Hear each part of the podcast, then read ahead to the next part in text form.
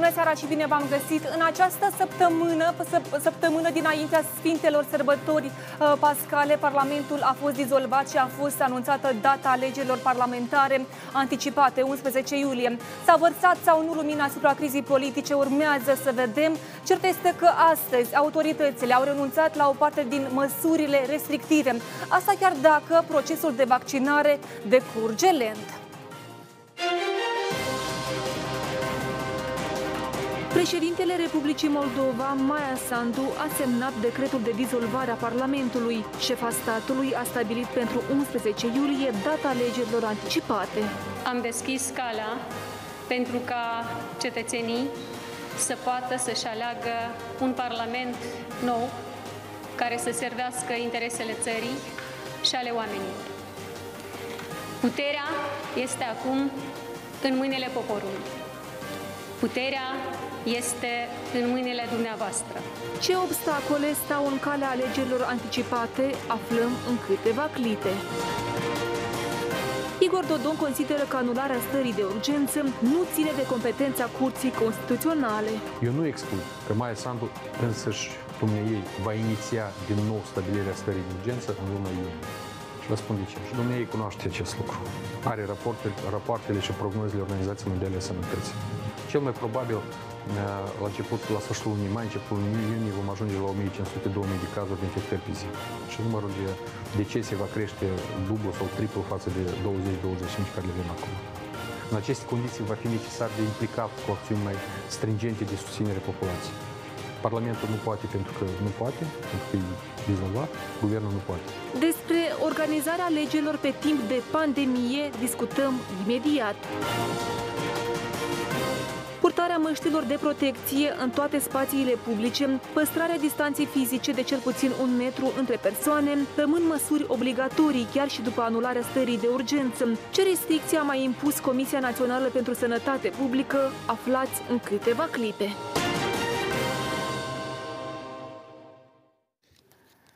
Facem sinteza săptămânii în această seară cu invitații mei din platou. Este vorba de Denis Olanov, deputat Partidul Șor, Veronica Roșca, deputat PAS, Liviu Vovc, deputat Platforma DA și analist politic Roman Mihăieș. După cum spuneam, că starea de urgență a fost anulată, Parlamentul a fost dizolvat, data alegerilor parlamentare a fost deja stabilită. Am văzut că astăzi Comisia Națională pentru Sănătate Publică a anunțat că unele din măsuri rămân în vigoare, păstrarea distanței fizice de cel puțin 1 metru între persoane, purtarea măștilor de protecție în toate spațiile publice.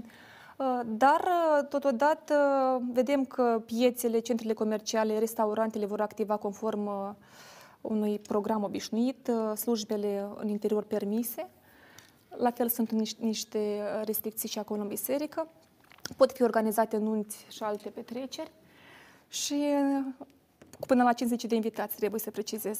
Și întrebarea este dacă, gata, doamna Roșca, am scăpat de pandemie?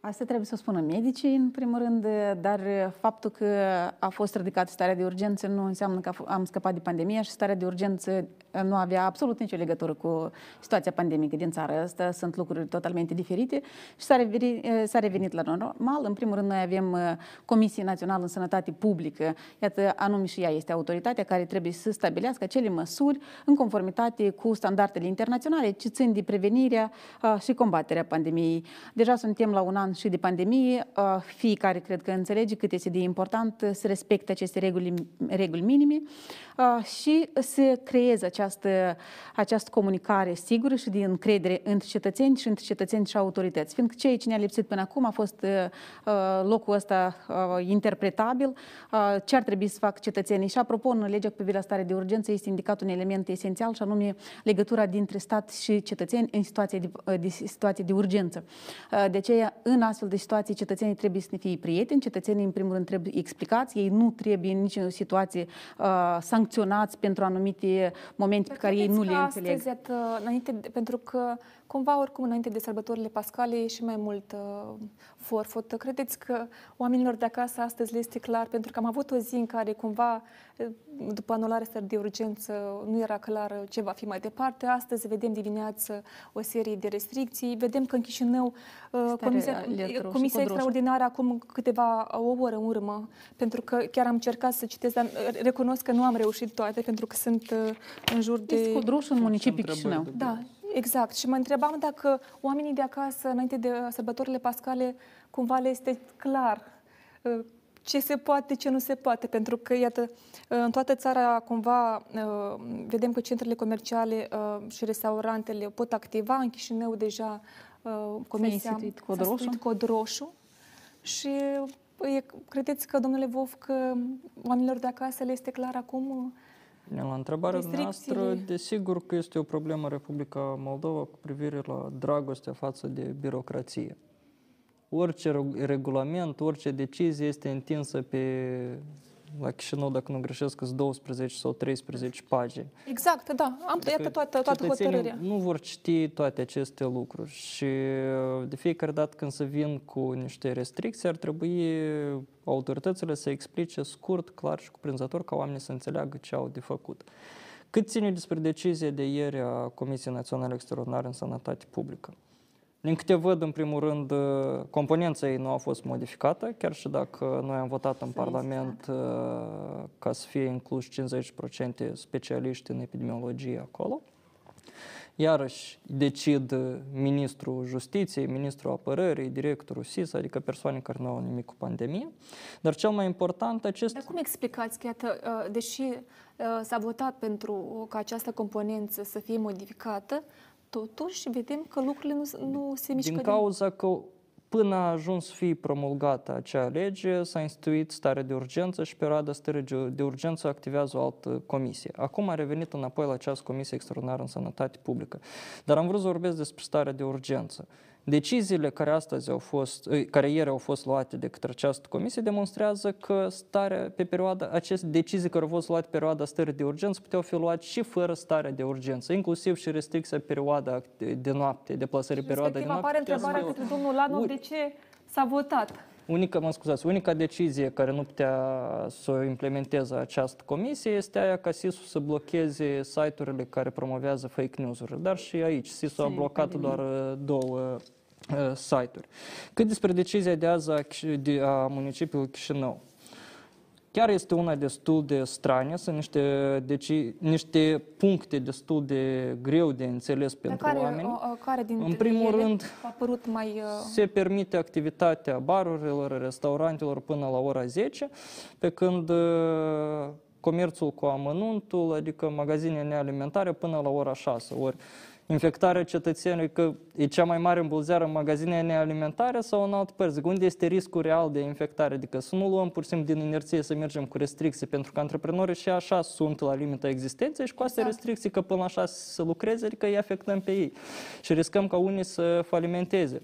Ori atunci când spune că această hotărâre este pentru combaterea pandemiei, iar în punctul 16 spui că se interzice aprinderea cauciucurilor pe timp de noapte, ce are aprinderea cauciucurilor cu pandemie? Că dacă vorbim despre pandemie, atunci această decizie trebuie să fie doar despre restricțiile pentru pandemie, iar interdicțiile perioada sărbătorilor pascale ar fi trebuit să fie într-o altă decizie a primăriei Chișinău și să nu fie toate incluse la pachet într-o decizie a acestei comisii. Da, curios este că, deși în țară cumva s-au interzis nunțele, în Chișinău se permite, în Chișinău s-au interzis. Și iată, asta nedumerirea, asta unde se permite, ce se permite. Totodată am văzut ce mi-a atras atenția că se interzice în cimitirile din subordinea Combinatului Servicii Funerare din Chișinău, în perioada 20 mai, intrarea, accesul în cimitir. Să înțeleg că respectiv de Paștele Blajinilor cetățenii nu vor avea... Aceeași decizii care au fost luate și anul trecut. Și întrebarea dacă e o decizie binevenită. Domnule Olanov. Ну, во-первых, мы в очередной раз убедились на примере последнего периода, что ковид опять является политической картой, которая была разыграна с точки зрения действий, приведших к решению Конституционного суда. мы придерживались и придерживаемся мнения, что наше голосование за режим ЧС было правильным. По-моему, только в Республике Молдова этот вопрос поднялся на такой безобразный политический уровень. Посмотрите, что происходит в других странах. В других странах даже намного более серьезные меры применяются. У наших соседей введены локдауны. Черты для акцион. Это экспликативнее. Ну, четкий план действий. Я не могу сказать, что не было четкого плана действий. Есть глобальные действия, которые правительство посчитало ошибочно, не ошибочно. Но правительство действовало так, как оно могло действовать в той ситуации, будучи, не имея полноценных прав, возможностей. Даже с учетом того, что правительство приходило с инициативами и просило депутатов подписывать, что правительство не имеет, тоже большинству наших коллег это не нравилось, потому что правительство нарушает закон. Извините, как можно бороться с пандемией, когда действия власти для того, чтобы это провести через парламент, кому-то не нравится, потому что считается, что в этом политика. Какая политика? Посмотрите, какое количество людей умирает каждый день. От того, что произошло с решением Конституционного суда, от того, что произошло абсолютно политизирование этого вопроса. У нас... изменилась ситуация в стране с пандемией? Нет, потому что режим ЧС должен был оставаться. И здесь вопрос не в политике. И абсолютно, я бы сказал, более резким словом, но я не буду в прямом эфире, когда Конституционный суд в своем решении, в мотивированном решении указывает, что введение ЧС имело своей целью не допустить досрочные парламентские выборы. Даже не назовешь это нонсенсом. Конечно, нет. Еще приведу вам простые примеры. Все страны, которые окружают Республику Молдова, у них режимы намного более серьезные, чем в нашей стране. И при этом никакой критики в отношении этих стран и внутри этих стран нет, потому что люди осознанно к этому подходят. А у старой диургенță? Опять политика. А у старой диургенță в санатате публика? И старой диургенță тоже есть в ряде стран. Есть полные локдауны в ряде стран, которые вводятся на период 2 недели, месяц. Dacă s-a dorit lockdown, putea fi instituit. Dacă îmi permiteți, aici am studiat legislația în speța României. Ei, la început, într-adevăr, au introdus stare de urgență ca și la noi. Pe urmă și-au dat seama că nu are sens chestia asta. Și au rectificat legislația. Prin Curtea Constituțională, apropo, a fost o sesizare. În Germania și în Austria au fost sesizare. În Germania, Franța și alte țări, care este o lege de stare de urgență în medicină. Sănătate publică. În sănătate publică, care acordă guvernul niște puterniciri suplimentare, inclusiv de a face, cum spuneți dumneavoastră, lockdown-uri. Nu trebuie să faci stare de urgență militară, că nu-i, Doamne ferește, război nuclear sau un război... Proporțional trebuie să fie. Sigur că nu are sens să introduci o stare de urgență, să limitezi drepturile civile ale cetățenilor, să suspenzi Constituția și să scrii scrisoare la CEDO că tu... Pe termenul... Eu am rămas șocat de chestia asta. E o obligație legală. Este o obligație, dar, Doamne ferește, pentru ce să faci chestia asta? Adică să... Nici pe timpul lui Stalin moldovenii vindeau pătrunjel și roșii la Moscova, dar aici noi suntem independenți și să ne închidem noi unii pe alții, care e problema? Eu înțeleg, trebuie măsuri medicale și dacă e nevoie, trebuie să fie și anumite restricții, dar nu trebuie să-i limitezi dreptul cetățeanului de a se duce în instanța judecătorească, să vii tu de la guvern, să semnezi niște proceduri speciale, administrative, mi se pare și din comun. Și de aici, domnul Olanov, dumneavoastră, clar că vă supărați pentru că sunteți politician, dar haideți să fim corecți. Starea de urgență a avut un singur scop. Să oprească dezvoltarea Parlamentului. Și asta o înțeleg toți. Asta nu poți să negi chestia asta. Adică, все равно с вами не буду соглашаться, потому что без введения режима ЧС у нас, к большому сожалению, население Республики Молдова относится к этому вопросу очень посредственно. Как той поговорке «чур меня, да, только не я».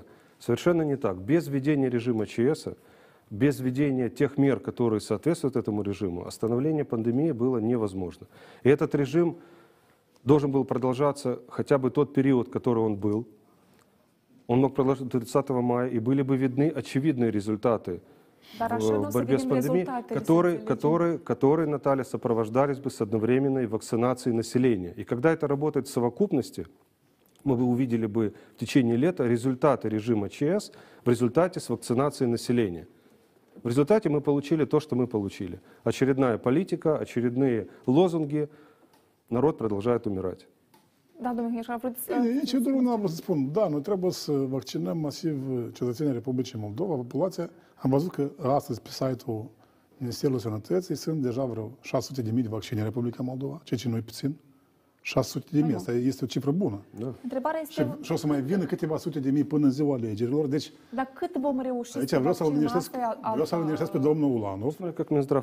Cât data alegerilor, eu sunt convins că noi vom avea minimum 1,5 milioane de vaccini în Republică, dacă nu chiar vreo 2 milioane. Dar problema este alta. Se convinge pe oameni. Dar cum să să intervin puțin, că eu sunt unul din autorii sesizării ce ține de sesizarea la Curtea Constituțională a stării de urgență. Și respectiv, atunci când a fost instituit starea de urgență în Republica Moldova, deja era o sesizare la Curtea Constituțională ce ține de dizolvarea Parlamentului. Și acest moment era foarte cunoscut. Nimeni absolut nu a negat că s-a instituit starea de urgență cu caracter politic, ea a avut exclusiv caracterul politic, fiindcă în Constituție articolul 85 alineat 4 spune: Parlamentul nu poate fi dizolvat în următoarele circunstanțe. Una din circunstanțe este starea de urgență. De aceea, aici domnul Mihăieș ne vorbește despre proporționalitatea măsurilor care trebuie luate și articolul 54 din Constituție spune clar: limitarea exercițiului drepturilor omului, adică noi nu restrângem altceva decât exercitarea acestor drepturi ale omului. Și aici el trebuie să fie strict proporționale. Și dacă noi venim cu o stare de urgență care nu este argumentată absolut deloc, lipsesc totalmente măsurile, fiindcă în legea privind la starea de urgență din 2004 este stabilit expres. Trebuie să fie argumentat prin măsurile necesare care trebuie să fie proporționale cu riscul care este în societate. Și aici dau dreptate că în martie-aprilie 2020 majoritatea statelor lumii, la recomandarea OMS-ului, au instituit starea de urgență fiindcă era totalmente necunoscută. Nu se cunoștea nici că e de propagare a virusului, nu se știa și nici care sunt măsurile. Nu exista nici vaccin, nu exista nimic. Și pentru 60 de zile, majoritatea statelor lumii au instituit această stare de urgență. Și da, au fost sesizări la Curtea Constituțională și în Austria, și în Germania, și în Franța. A fost sesizat inclusiv de către avocat poporului. S-a spus: vedeți, această restricție a drepturilor civile nu este proporțională. Și atunci noi spre ce mergem? Și în Republica Moldova, această stare de urgență, îmi pare rău, domnul Ulanov, dar a fost exclusiv caracter politic pentru a bloca dizolvarea Parlamentului. În situația când deja se cunoștea în societate momentul ăsta și respectiv în motivarea hotărârii se spune explicit care a fost argumentarea în momentul ăsta. Și un moment, din punct de vedere constituțional a fost respins ce ține de declararea neconstituțională a hotărârii guvernului, adică guvernul era în deplinătate atribuțiilor să vină să propună. Uitați, stimabili deputați, eu propun o astfel de măsură excepțională, dar legea ne spune clar și dumneavoastră sunteți un jurist mult mai pregătit decât cetățenii, ne este explicat. Subiectul de a institui stare de urgență sau de a propune stare de urgență este guvernul și respectiv este președintele. Ce ficțiune sau așa, momentul ăsta nu a avut alt argument. Nu puteau 3 deputați să semneze demersul de instituire stare de urgență în mod nelegitim. Dreptul, conform legii, scrie expres. Doar 2 subiecti cu drept de a propune stare de urgență. Primul ministru nu putea să o facă pentru că este interimar. Este guvernul și președintele. Haideți, eu înțeleg că noi putem mult să interpretăm în țara asta. Să o facem așa chiar de urât, să încălcăm toată legislația. Мы можем уйти долго в юридическую полемику. Но вы согласны, что неправильно подписали три депутата? Нет, я не согласен, потому что я могу вам долго разложить и на практике Конституционного суда, когда это возможно. Давайте, юридическая сторона, наверное, не предмет разговора. А я вам, уважаемый коллега, могу коротко ответить на то, что вы сказали. Вы говорили об отсутствии мер, об отсутствии программы, с которым правительство пришло. Я внимательно мониторил все, что происходило до и особенно после того, как парламент проголосовал. 99% критических высказываний в адрес правительства были со стороны политиков, но не со стороны врачей и людей, которые находятся на передовой с ковидом. Поэтому давайте, если говорить, то говорить честно. Критика была со стороны политиков, но не со стороны врачей. Аргументы, ce țin de aspectul tehnic care nu putea să ia Comisia Situații Excepționale în Sănătate Publică. Din punct de vedere tehnic. Aici e important. Unde nu putea ea interveni? Unde nu putea interveni? Ați refuzat să veniți atâta timp la emisiunea tău. Sunt foarte multe subiecte care... Aici sunt foarte scurt, vreau să spun, domnul Ulanov, uitați-vă, tot ce putea să facă Comisia asta extraordinară care astăzi lucrează... Sănătate Publică. Și eu, într-adevăr, nu văd sensul ca să... Orice măsură, absolut orice măsură. O stare de urgență atât de gravă. Nu-i tac. Care e sensul? Care e sensul? Dacă a doua zi primarul municipiului Chișinău a spus că în Chișinău, a treia zi primarul municipiului în Bălți, noi nu închidem parcurile, deci s-au opus administrației publice locale la unele măsuri. După asta премьер-министру Интервара опубликовали... Это совсем другие вещи. Это вопрос взаимодействия между правительством, примарами, примари всех уровней. Давайте я отвечу. Это вопрос совершенно другой плоскости находится. Режим ЧС позволяет очень многое то, и закон, что не позволено делать комиссии. Давайте говорить еще раз об этом правильно. Режим ЧС был введен для того, чтобы предоставить возможности. Другой вопрос... Как пользоваться этими возможностями? Кто будет к этому подходить правильно, а не будет подходить к этому политически? Кто будет соответствовать, кто будет не соответствовать вызовам этого периода времени? Когда начинается разногласие опять политического уровня, примар, который подвержен влиянию со стороны своей партии, не согласен с решением правительства или комиссии по ЧС, он начинает вводить правила местного уровня. Отсюда и начинается весь раздрай. Да, domnule Vovc. De fapt, dezbatem, dar haideți, domnul Olanov, să nu încercăm să argumentăm de ce s-a votat acea stare de urgență. Guvernul are nevoie de împuternicire adăugătoare atunci când el știe concret ce vrea să facă cu acele împuternicire adăugătoare. A trecut o lună de zile în care a fost stare de urgență și guvernul nu a venit cu astfel de decizii.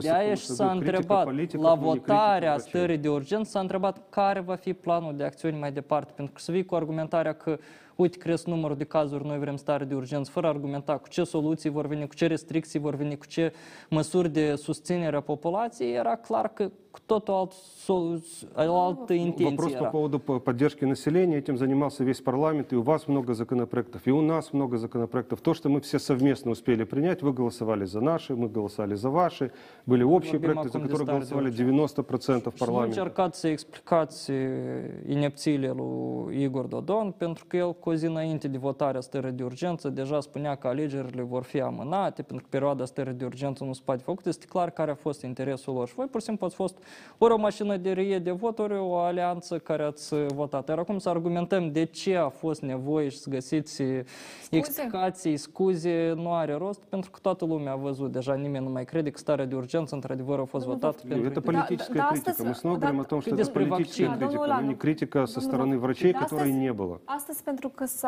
s-a renunțat la unele restricții, putem să ne pomenim după sărbătorile pascale iarăși la un număr mai mare de infectări? Dar ne spuneți după o scurtă pauză de publicitate. Publicitatea, doamnelor și domnilor, rămâneți pe TV8.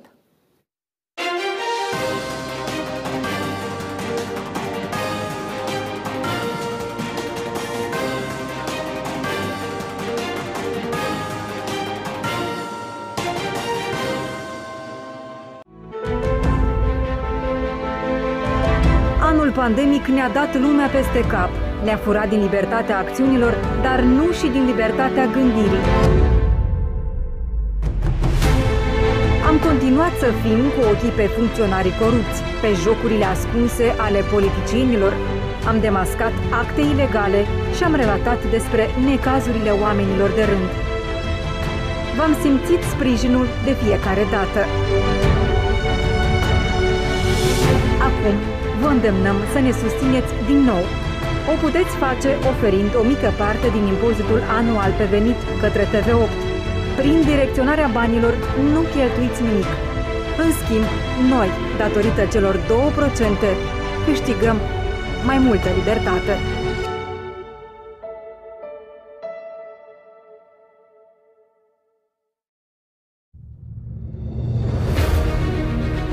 Tensiune, intensitate, demascare și cunoaștere. Puterea e plină de slăbiciuni, frici, dar și virtuții. Mariana Rațele scoate pe toate din cutia neagră și provoacă la adevăr. În fiecare lună, la 20:00. Fiecare zi aduce noi evenimente pe scena politică, noi dezbateri, dar noi întrebări, iar vineri, în direct, vom avea și răspunsuri. Răspunsuri la mai multe întrebări, comentarii la evenimentele care contează. Întreabă Ghețu, într-o dimensiune nouă, de la ora 20, în fiecare vineri seara, doar la TV8.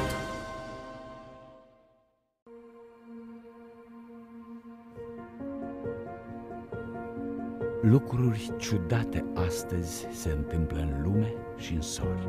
Tună iarna și plouă, ninge vara pe flori. Lucruri ciudate de tot se întâmplă pe glob.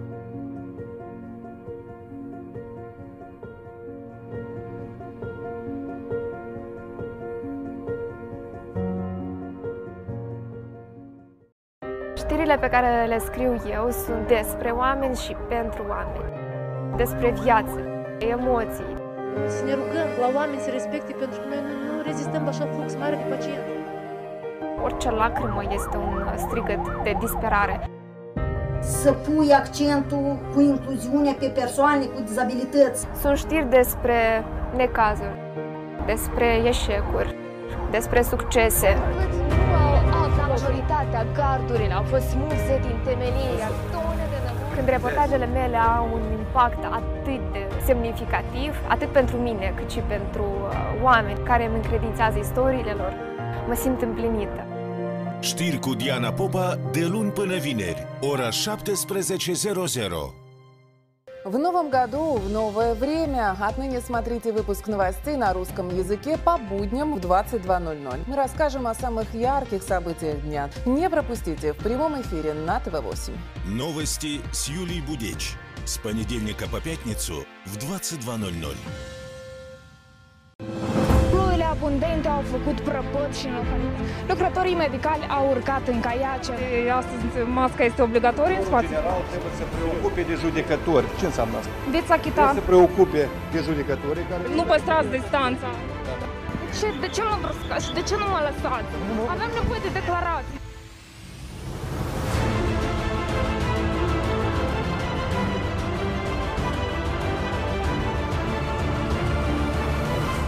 Sunt Mihaela Dicusar și vă invit în fiecare weekend la știri. Știri de weekend cu Mihaela Dicusar, de la 19:00 doar la TV8. Ежедневно по будням я и мои коллеги спешим к вам рассказать о самых значимых событиях уходящего дня, о проблемах и достижениях страны, о чаяниях и радостях граждан, о взлетах и падениях и, конечно же, истории успеха. Все это с понедельника по пятницу не пропустите в 22:00 в прямом эфире на ТВ8. Новости с Яной Степаненко с понедельника по пятницу в 22:00. Anul pandemic ne-a dat lumea peste cap, ne-a furat din libertatea acțiunilor, dar nu și din libertatea gândirii. Am continuat să fim cu ochii pe funcționarii corupți, pe jocurile ascunse ale politicienilor, am demascat acte ilegale și am relatat despre necazurile oamenilor de rând. V-am simțit sprijinul de fiecare dată.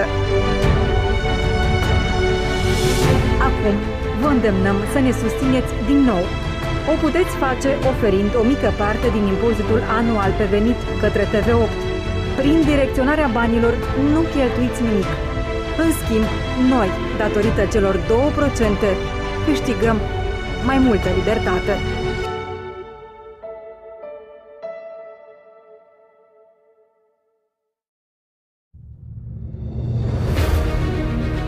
Tensiune, intensitate, demascare și cunoaștere.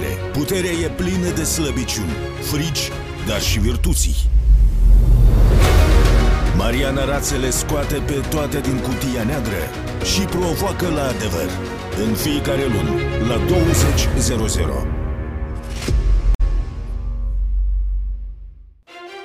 Fiecare zi aduce noi evenimente pe scena politică, noi dezbateri, dar noi întrebări, iar vineri în direct vom avea și răspunsuri. Răspunsuri la mai multe întrebări, comentarii la evenimentele care contează. Întreabă Ghețu, într-o dimensiune nouă.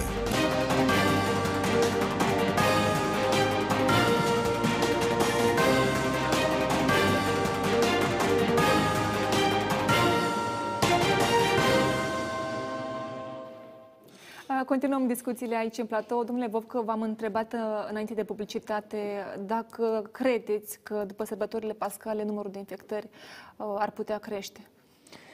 Cu toții trebuie să înțelegem un lucru. Pandemia nu a dispărut. Recent m-am întors de la APCE și acolo Angela Merkel, în cadrul dezbaterilor, s-a exprimat că această pandemie va dura încă vreo 3 ani. Și depinde de noi cât de responsabili vom fi dacă va crește numărul de infectări sau nu va crește. Sunt niște reguli simple, evitarea locurilor aglomerate, purtarea măștii și dacă respectăm aceste norme, nimeni nu se infecteze. Vin sărbătorile pascale, haideți să fim responsabili, să nu ne întâlnim în grupuri mari, ca să nu propagăm virusul de la unul la altul. Dacă respectăm aceste lucruri, atunci am deplină încredere că vom avea un număr mult mai mic de cazuri după sărbătorile pascale. Pentru că personal, de la începutul anului, deja am petrecut 6 persoane cunoscute prin sticlă. Și nu aș vrea să ne întoarcem înapoi la această istorie când vor fi terapiile intensive pline. Oamenii deja au văzut la câte persoane au murit de la începutul anului. Cred că fiecare din Republica Moldova are câte un cunoscut sau o rudă care a decedat de COVID. Și haideți să nu ne întoarcem la această situație dramatică și pur și simplu să avem grijă de sănătatea noastră și de măsurile epidemice să fie respectate. Da. Dar am vrut să adaug un lucru la ce spunea domnul Mihăieș despre vaccinuri. Sunteți optimist, chiar 2 milioane să avem. Eu am înțeles că deja sunt 600 de mii. Etapa 3. 900 de mii să vină. O să vină multă AstraZeneca. Da, mai vine Pfizer, ar trebui să vină iunie 100. Dar am înțeles că se mai cumpără și de către guvern. Dar ce vreau să spun despre vaccinare? La discuția pe platforma Comisiei Sănătate și Protecție Socială a Parlamentului au venit reprezentanții Ministerului și au spus: acum putem vaccina 5.000 pe zi. Lejer ridicăm până la 10.000. Dacă vom avea vaccinul, noi putem să vaccinăm și 30.000 într-o zi. Ceea ce este important, oamenii să înțeleagă cât de important este vaccinul și că aceasta va opri răspândirea pandemiei. Adică să nu mai dezbatem teorii conspiraționiste, dar să înțelegem. Vaccinarea este calea cea mai simplă de a opri răspândirea pandemiei. Bine, iată, direcționat de comunicare către oameni cât de importantă este vaccinarea. Mă refer în general ca și strategie din partea Ministerului. La nivel de capacități de comunicare și, în general, a capacităților actualului guvern interimar, noi ne-am expus încă din luna ianuarie, dacă nu chiar din decembrie. Așa că aici nu pot spune că este cel mai perfect guvern. Desigur că ar putut fi și alte soluții, dar deja avem ce avem și cu asta trebuie să lucrăm. Principalul, toți actorii politici, în general, cetățenii, să discute între ei și să se convingă reciproc să se vaccineze, pentru că aceasta este unica soluție de a stopa răspândirea pandemiei. Eu și un exemplu. Israelul s-a vaccinat 60% și gata, numai au fost câteva zile, la rând n-a fost nicio infectare. Da. Deci este o dovadă clară că dacă ne vaccinăm masiv, câștigăm. Să dăm și exemplu Republicii Moldova, unde în prima etapă au fost vaccinate cadrele medicale. Și după aceasta observăm că brusc a scăzut numărul, 75% a scăzut numărul de infectări în rândul cadrelor medicale. Adică vaccinul este soluția cea mai bună pentru a opri răspândirea. Ați întrebat de minister, dar aș vrea să adaug, aici se implice și biserica, și partidele, și ONG-urile, și presa. Toți au un rol important în convingerea cetățenilor să vaccineze, să răspundă ce. Dar de numărul de persoane vaccinate, organizarea procesului de alegeri, mă refer la scrutin. Este evident că noi, dacă către 11 iulie, nu trebuie să avem măcar vreo, nu știu, hai să zic vreo 300-400.000 de oameni vaccinați. 11 iulie. Dar pe 11 iunie începe campania electorală. Exact. Deja vor fi plecări în teritoriu. De aia noi ar trebui să luăm în calcul deja 11 iunie și nu ziua alegerilor. Bine, aveți dreptate, dar eu zic că e mult mai important că omul când vine, să zicem, la votare, să fie vaccinat măcar cu o prima doză, nu? Eu aș merge pe ideea asta că în unele țări, în speță am înțeles că ei au mers pe alte tehnologii. Ei au mers masiv pe prima doză și după asta, de urmă, au început ușor să ia doză. Pentru că să nu pierdem timpul, cu o doză, de exemplu, am înțeles că tot dă o protecție destul de mare, prima doză. Este perioada de rapel cu a doua doză, adică unde la Pfizer e 21 de zile, la AstraZeneca și nu poți să vaccinezi peste jumătate de an. Подошли к такой теме, очень деликатной для вас, уважаемые коллеги, для вашей партии, которая любой ценой хотели назначить выборы как можно быстрее. Разве был вопрос принципиален, это будут выборы в июле или это будут выборы условно скажем, через 2 или 3 месяца, когда будет закончена техническая возможность массовой вакцинации населения. Есть рекомендации ВОЗ, которые говорят... Partidului Șor nu-i convine data de 11 июля. Я об этом не сказал и не скажу. Я говорю о том, что если мы к 11 июля будем способны обеспечить вакцинацию населения в той рекомендованной Всемирной организацией здоровья квоте населения, которая позволит повернуть в обратном порядке количество заболевших и, соответственно, количество умирающих людей, это одно. Но в первую очередь, все, что произошло, я не врач, но мы прекрасно понимаем, что мы только сейчас... Разве в здоровье людей существует политическая точка зрения? Существует здравый смысл. Здравого смысла в том, что сейчас произошло, мы не видим и не увидим никогда, потому что выборы были самоцелью. Была бы возможность с точки зрения сроков, я думаю, что нам бы выборы назначили бы на 11 июня, если не через неделю. Это же очевидная цель, с которой все это было сделано. Не, согласитесь, разве что здоровье... можно много сделать. За 2 месяца можно много сделать. Не соглашусь, потому что, не будучи врачом, я понимаю прекрасно, что даже если мы будем вакцинировать 10 тысяч человек в день, если это будет возможно, я не врач, я не говорю, это возможно или нет, мы все равно не можем прийти к двойной вакцинации, то есть получить 2 прививки для того, чтобы эта прививка стала работать в организме. Мы не можем получить массовую вакцинацию населения к 11 июля. Но выборы были самоцелью. Самоцель была, самоцель получила. Dar iată, chiar și acum comentează lumea, iată, domnul Lanu, când făceați concerte, Partidul Șor, la Orhei fără măști, se întreabă lumea, vă întreb și respectiv, pentru că există o comunicare.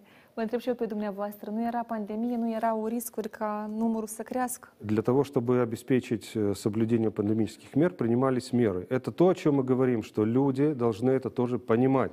Очень много мероприятий. А возьмем заседание Конституционного суда. Что происходит на заседании Конституционного суда, на митинге, который происходил? Разве это нельзя сопоставить то же самое отношение населения,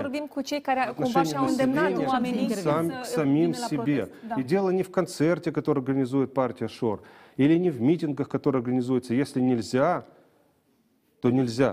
Если можно, то можно на соблюдение пандемических мер. Și asta și întrebarea. De ce se iată focuri de artificii, multă lume? А чем вам фокус de artificii мешает соблюдению пандемических мер? Еще раз, вопрос в отношении людей к самим себе. Ca să nu vorbesc mult, iată, vedeți și imaginile în față. Ну тогда поставьте рядышками картинку с митинга с Конституционного суда недельной давности. Давайте тогда будем соблюдать плюрализм мнений. Exact. Согласитесь. Поставьте рядышком вторую картинку и будем сравнивать.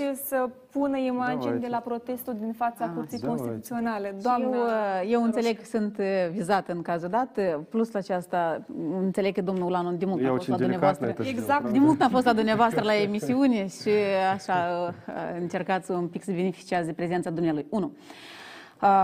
Situațiile nu pot fi comparate. Ceea ce a fost în fața Curții Constituționale cu evenimentele și concertele din Orhei, ele sunt totalmente din alt spectru de activități.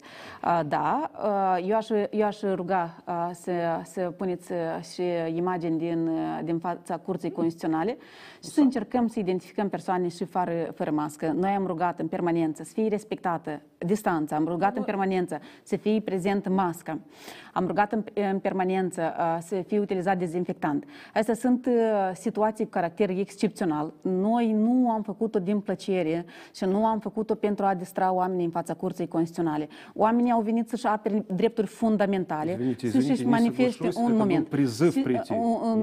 Și respectiv au venit să-și susțină la acel moment unica autoritate care a stat ferm să apere drepturile fundamentale ale cetățenilor. De aceea, atunci când facem astfel de paralele, avem șansa să ajungem la concluzii totalmente greșite. Da? Totalmente greșite. Să nu încercăm să facem acest paralelism, că o supărăm și cetățenii. Cetățenii din fața Curții Constituționale, iată, am zis, încercați să identificați persoane fără mască și apoi, dacă doriți, puteți să reluați încă o dată imagini de la concertele din Orhei. Eu nu am să zic că cetățenii nu au dreptul la anumite activități distractive. Nu, vorbesc de activități distractive, caracterul care a fost evenimentele din Orhei. Însă, mă repet, evenimentele din fața Curții Constituționale, chiar dacă PAS a îndemnat cetățenii să vină, și eu n-am să ezit să spun lucrul ăsta, cetățenii, cei care au dorit să vină, au venit, au făcut-o din propria conștiință și au venit să-și apere drepturile fundamentale, au venit să apere Constituția, au venit, dacă vreți, să apere statul propriu-zis, fiindcă în Republica Moldova, în 2021, cineva a încercat sclatine, propriu-zis, pilonii statalității, suveranității și integrității statului. Și întrebarea dacă atunci, vor fi cineva pedepsiți. Dacă doriți să pedepsiți, puteți să mă pedepsiți pe mine. Dacă doriți să pedepsiți, dar cetățenii Republicii Moldova sunt suficient de pedepsiți pentru toate, pentru toți anii ăștia de guvernare. Dacă mă refer la hotărârile care au fost votate în Parlament, dacă vor fi cineva supus, pentru că... Aici, da, înseamnă... Eu cred că trebuie să luăm în calcul câteva elemente. Lupașcu, generală este cea care trebuie să răspundă pentru urmărire penală, da? Și noi am văzut că au fost doi deputați, îmi pare că au semnat de la PAS. Domnul Slariuc și Sergiu Tinian. Spre uimirea mea, procuratura a avut un răspuns foarte rapid. Adică eu mă așteptam... Nu, la 3 zile răspuns. La 3 zile. Trebuia măcar 2 săptămâni să investigheze, să interogheze, dar ei nu știu cum au luat-o așa pe procedură, că chipurile cerea nu a întrunit condițiile pentru plângerea penală. M-am mirat-o de chestia asta. Adică eu știu că cel puțin ceea ce am citit eu, plângerea doar a fost publicată, nu? Inițial s-a răspuns că s-a întrunit condițiile și a ajuns. Da? Asta a fost săptămâna trecută și după aceea au venit cu comunicatul de presă din partea procuraturii și a spus că ia condițiile de formă și de fond nu au fost întrunite. Pentru că domnul Litvinenco este un jurist bun, totuși. Nu, ea este publică. Puteți să o luați chiar de pe pagina de Facebook a lui Litvinenco și să aduceți argumente dacă nu este argumentată. Poate să scrie o plângere elementară la procuratură. Deci eu cred că procuratura trebuie să... mai serios să torne față de plângerile, mai ales a deputaților care vin. Asta e unul la mână. Eu nu zic că e vinovat cineva sau nu aici. Eu acum vorbesc de procedură doar. Pentru că miră faptul că în 2 zile deja ei au și rezolvat cazul. Adică nu sunt elemente, nu e nimic, nu e bine așa. Trebuie să avem totuși un anumit respect față de deputate, indiferent de fracțiune, că e de la PAS sau că e de la Șor. Dacă a venit o plângere, trebuie să fie numit un responsabil, un procuror, să interogheze, să facă toate măsurile respective. Și după asta să dea un răspuns calificat. Pentru că așa se creează impresia că cineva a fost protejat, să zicem așa, da? Pentru că, hai să o spunem sincer, presa rusă a scris că asta a fost o tentativă de lovitură de stat, de fapt. Presa rusă a scris asta, nu presa românească sau presa europeană. A avut caracter de uzurpare a puterii de stat. Scuzați, de uzurpare, da. Procuratura de stat are altă...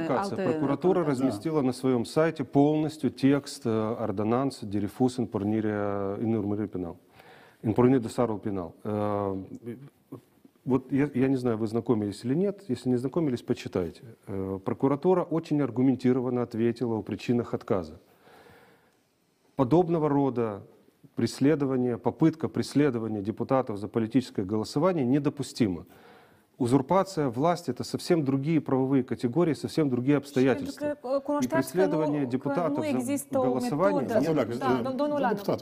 Pentru că știați că nu puteți fi sancționați pentru cei ce ați votat, respectiv... Deci e foarte important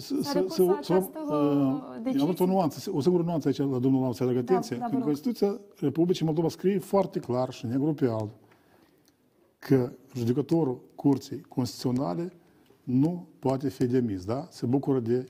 Este independent, inamovibil. Inamovibil, da? Judecătorul este inamovibil. Почитайте внимательно аргументацию, каким способом парламент голосовал. Demiterea unui judecător. Numirea altuia. Numiți altul peste 5 minute. Bine, eu înțeleg, vă sunteți acoperit de votul politic, eu nu pun la îndoială chestia. Din punct de vedere numeric, ei domină, da? Din punct de vedere numeric, dominația este suficientă. Dar dacă trecem încetișor spre acele 2 hotărâri ale Parlamentului prin care s-a atentat direct asupra independenței Curții Constituționale, în calitate de unică autoritate de jurisdicție constituțională, fiind Curtea Constituțională nu face parte din nici puterea legislativă, nici executivă, nici judecătorească. Curtea Constituțională în Republica Moldova și respectiv după modelul european, are un alt rol. Este garantul suveranității și respectiv este garantul respectării Constituției. Asta rolul are Curtea Constituțională. Și atunci, peste 2 ani de zile, când se vine cu argumente de felul următor, că retragem parțial doar, da, acel moment din hotărârea Parlamentului din 16 august 2019, când au fost desemnați 2 judecători, doar parțial retragem cu următoarele argumente. Mie îmi pare că noi depășim limita penibilului. Uneori, în politică, se fac lucruri absurde.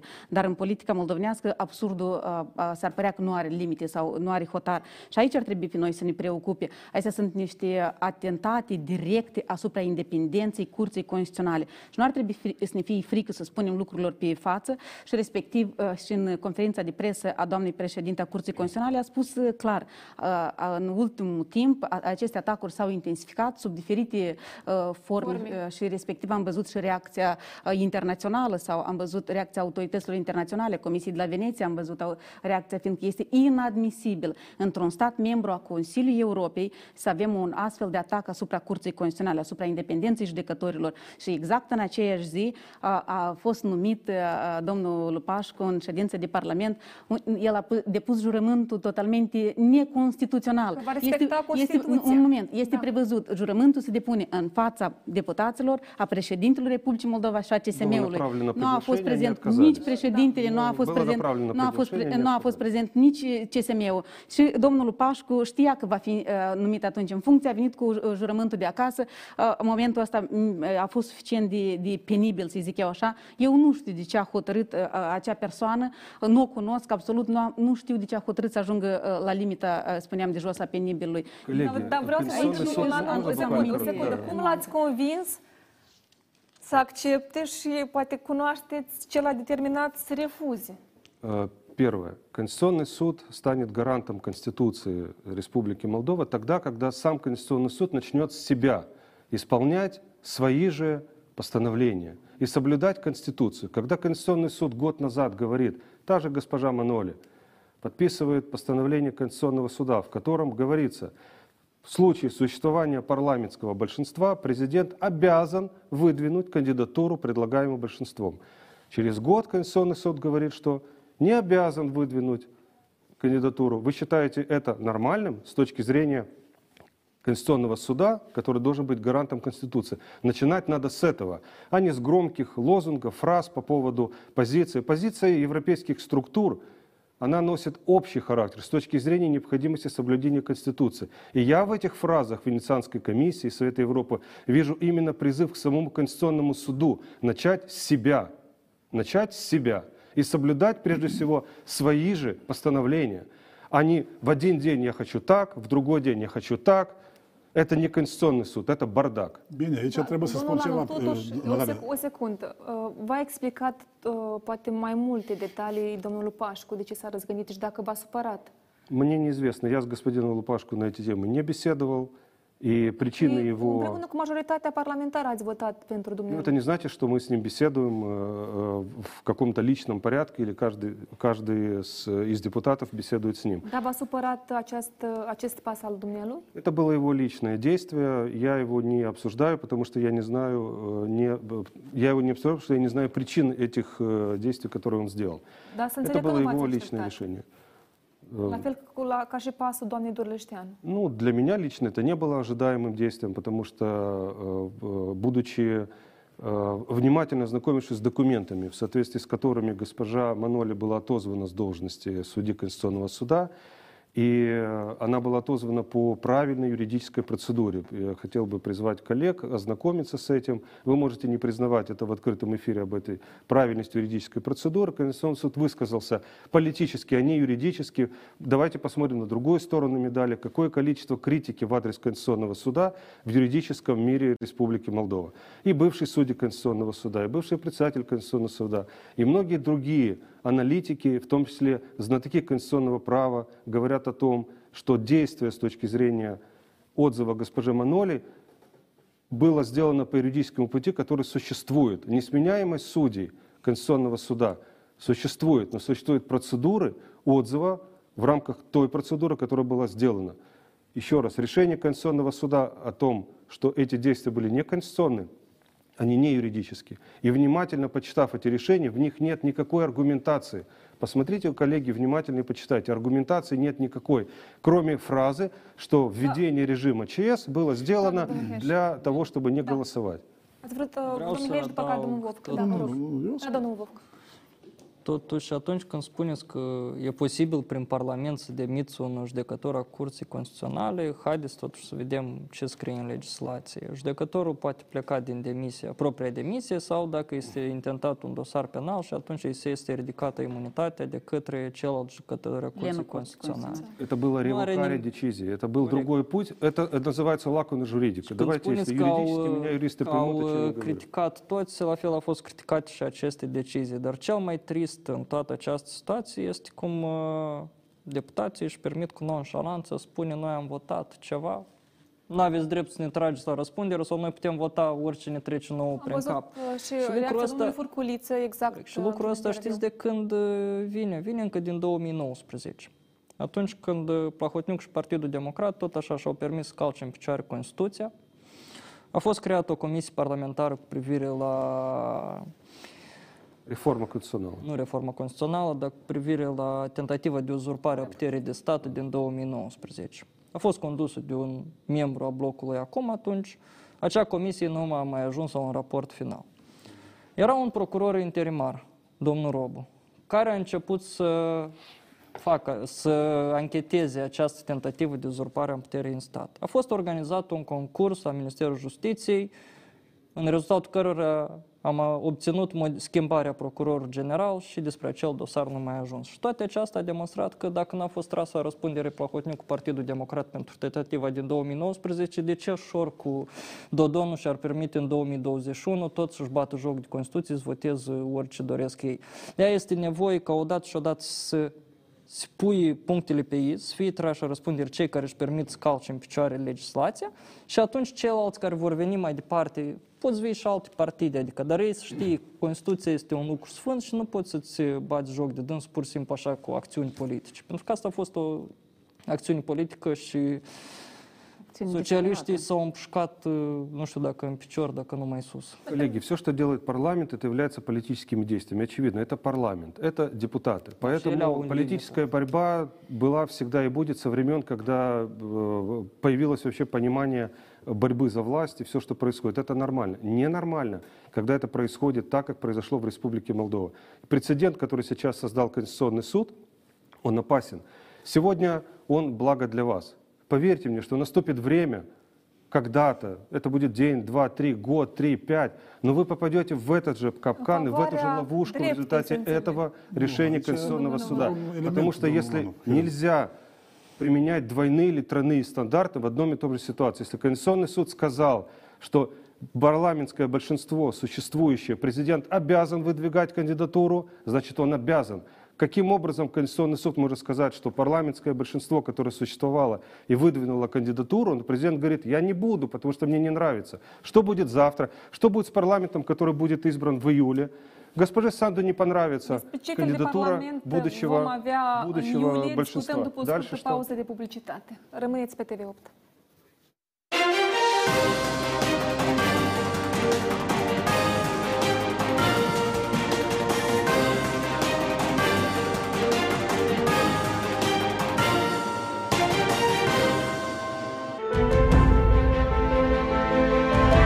Anul pandemic ne-a dat lumea peste cap, ne-a furat din libertatea acțiunilor, dar nu și din libertatea gândirii. Am continuat să fim cu ochii pe funcționarii corupți, pe jocurile ascunse ale politicienilor, am demascat acte ilegale și am relatat despre necazurile oamenilor de rând. V-am simțit sprijinul de fiecare dată. Acum, vă îndemnăm să ne susțineți din nou. O puteți face oferind o mică parte din impozitul anual pe venit către TV8. Prin direcționarea banilor nu cheltuiți nimic. În schimb, noi, datorită celor 2%, câștigăm mai multă libertate.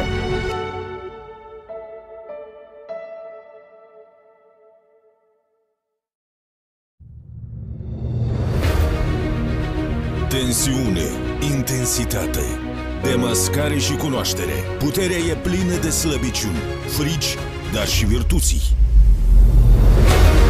Mariana Rațele scoate pe toate din cutia neagră și provoacă la adevăr. În fiecare luni, la 20:00.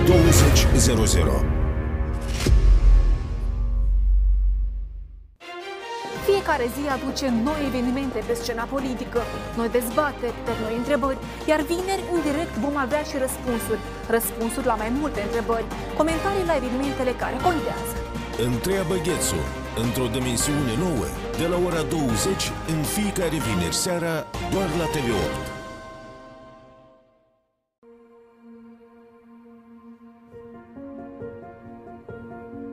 Lucruri ciudate astăzi se întâmplă în lume și în sori. Tună iarna și plouă, ninge vara pe flori. Lucruri ciudate de tot se întâmplă pe glob.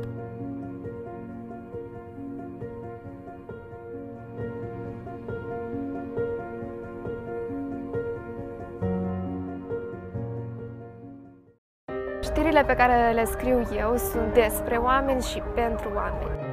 Despre viață, emoții. Să ne rugăm la oameni să respecte, pentru că noi nu rezistăm la așa flux mare de pacient. Orice lacrimă este un strigăt de disperare. Să pui accentul cu incluziunea pe persoane cu dizabilități. Sunt știri despre necazuri, despre eșecuri, despre succese. Majoritatea gardurilor au fost smulse din temelie. Când reportajele mele au un impact atât de semnificativ, atât pentru mine, cât și pentru oameni care îmi încredințează istoriile lor, mă simt împlinită.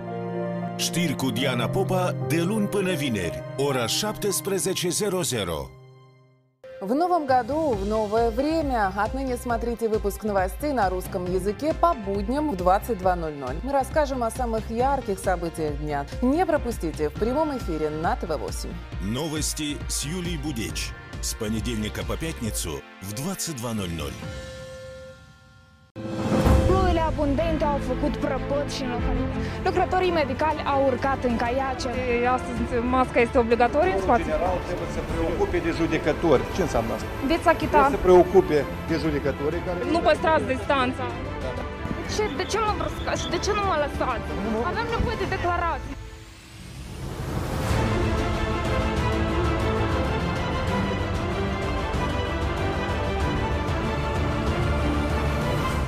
Sunt Mihaela Dicusar și vă invit în fiecare weekend la știri. Știri de weekend cu Mihaela Dicusar, de la 19:00, doar la TV8. Ежедневно по будням я и мои коллеги спешим к вам рассказать о самых значимых событиях уходящего дня, о проблемах и достижениях страны, о чаяниях и радостях граждан, о взлетах и падениях и, конечно же, истории успеха. Все это с понедельника по пятницу не пропустите в 22:00 в прямом эфире на ТВ8. Новости с Яной Степаненко с понедельника по пятницу в 22:00.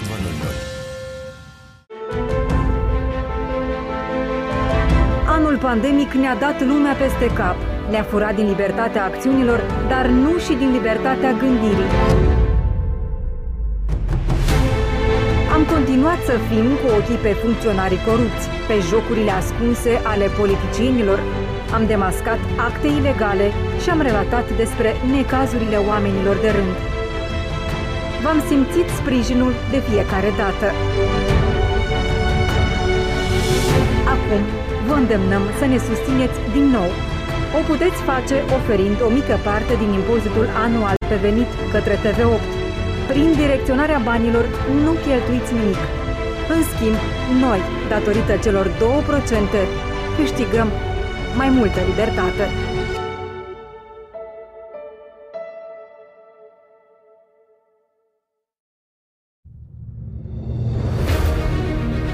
Tensiune, intensitate, demascare și cunoaștere. Puterea e plină de slăbiciuni, frici, dar și virtuții.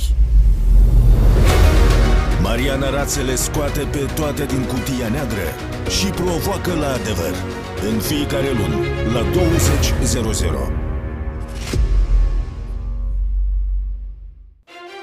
Fiecare zi aduce noi evenimente pe scena politică, noi dezbateri, noi întrebări, iar vineri în direct vom avea și răspunsuri. Răspunsuri la mai multe întrebări, comentarii la evenimentele care contează. Întreabă Ghețu, într-o dimensiune nouă.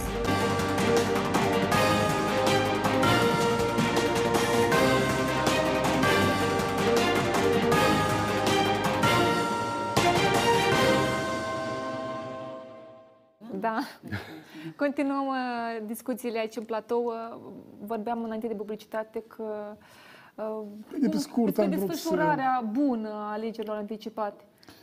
Bine, pe scurt, am vrut să spun doar două fraze că, despre Curtea Constituțională. Eu cred că ar trebui să fie cumva o temă tabu pentru deputați, încercarea de a schimba judecătorii din Curtea Constituțională. Cred că episodul ăsta care s-a întâmplat acum, accidentul ăsta politic și juridic, și încercarea de a schimba judecătorul într-o formă brutală și urâtă și anticonstituțională, ea trebuie penalizată. Nu zic penal. Dumneavoastră că eu înțeleg că deputații au dreptul să voteze orice, inclusiv și chestii la limita legii. Dar poate procuratura trebuie să examineze dacă a fost sau nu persoane din afara Parlamentului care au făcut un scenariu la care s-a ajuns la votul ăsta. Pentru că aici e important să aflăm de ce s-a ajuns la acest vot. Asta am vrut să spun. Ceea ce ține deja de nemulțumirile privind activitatea curții, e clar că unele decizii nu le plac la unii, alte decizii nu le plac la alții. Și așa o să fie întotdeauna. Și curtea nu trebuie să placă nimănui. Ea trebuie să respecte. Pentru că vorbim, domnule, de decizia curții. Astăzi, liderul PSRM a declarat că consideră anularea stării de urgență că nu ține de competența Curții Constituționale. Și haideți mai bine să urmărim o scurtă declarație, după care revenim la discuții. Cred că aceasta a fost o greșeală. În primul rând, nu ține de competența Curții Constituționale. Aici Curtea Constituțională din nou și-a depășit competențele, pentru că a stabili sau nu stare excepțională ține de competențele Parlamentului împreună cu Guvernul. Eu cred că a fost o greșeală și cel mai probabil, în timpul cel mai apropiat, cei care au admis dizolvarea sau scoaterea stării de urgență vor regreta. De ce? Pentru că, în opinia specialiștilor, în sfârșitul lui mai va fi creșterea numărului de cazuri de COVID-19. Și vă dați seama că toată responsabilitatea va fi pe Maia Sandu și Dumitru Manole. Ei și-au asumat-o conștient, probabil, acest lucru. Noi îl înțelegem. Timpul va arăta cine a avut dreptate și cetățenii ne vor da aprecieri tuturor. Dar problema este nu doar de pandemie și nu doar de sănătatea cetățenilor, care este un lucru foarte important. Problema este în aceea că, odată cu anularea stării de urgență și de dizolvarea Parlamentului, practic au rămas suspendate unele inițiative legislative foarte importante. Inițiativele noastre, ale socialiștilor. Eu să spun doar 2-3. De exemplu, inițiativa de majorare a salariilor la medici cu 40%. Ea a rămas deja în afara cadrului legal și noi nu putem să o promovăm mai departe, pentru că mai s-a dezvoltat Parlamentul. Inițiativa de a anula bacalaureatul în anul 2021 în legătură cu pandemie nu poate fi votată, deoarece Maia Sandu a dizolvat Parlamentul. Inițiativa de acoperire a datoriilor la salarii la angajații căi ferate pentru ultimele 4-5 luni din bugetul de stat. Da, am urmărit declarația. Bine, eu scurt o să fiu. Eu cred că deja trenul a aplicat. Da? Pentru cine? Pentru domnul Dodon? Pentru situația asta. Adică se încearcă cumva căutarea unor motive, unor justificări. Ideea e simplă. Există decizia Curții Constituționale, da? Ne putem foarte mult să o comentăm, dar ea trebuie implementată și executată. Deci, starea excepțională nu mai există. Există decretul președintelui de dizolvare a Parlamentului și de numirea datei alegerilor, da?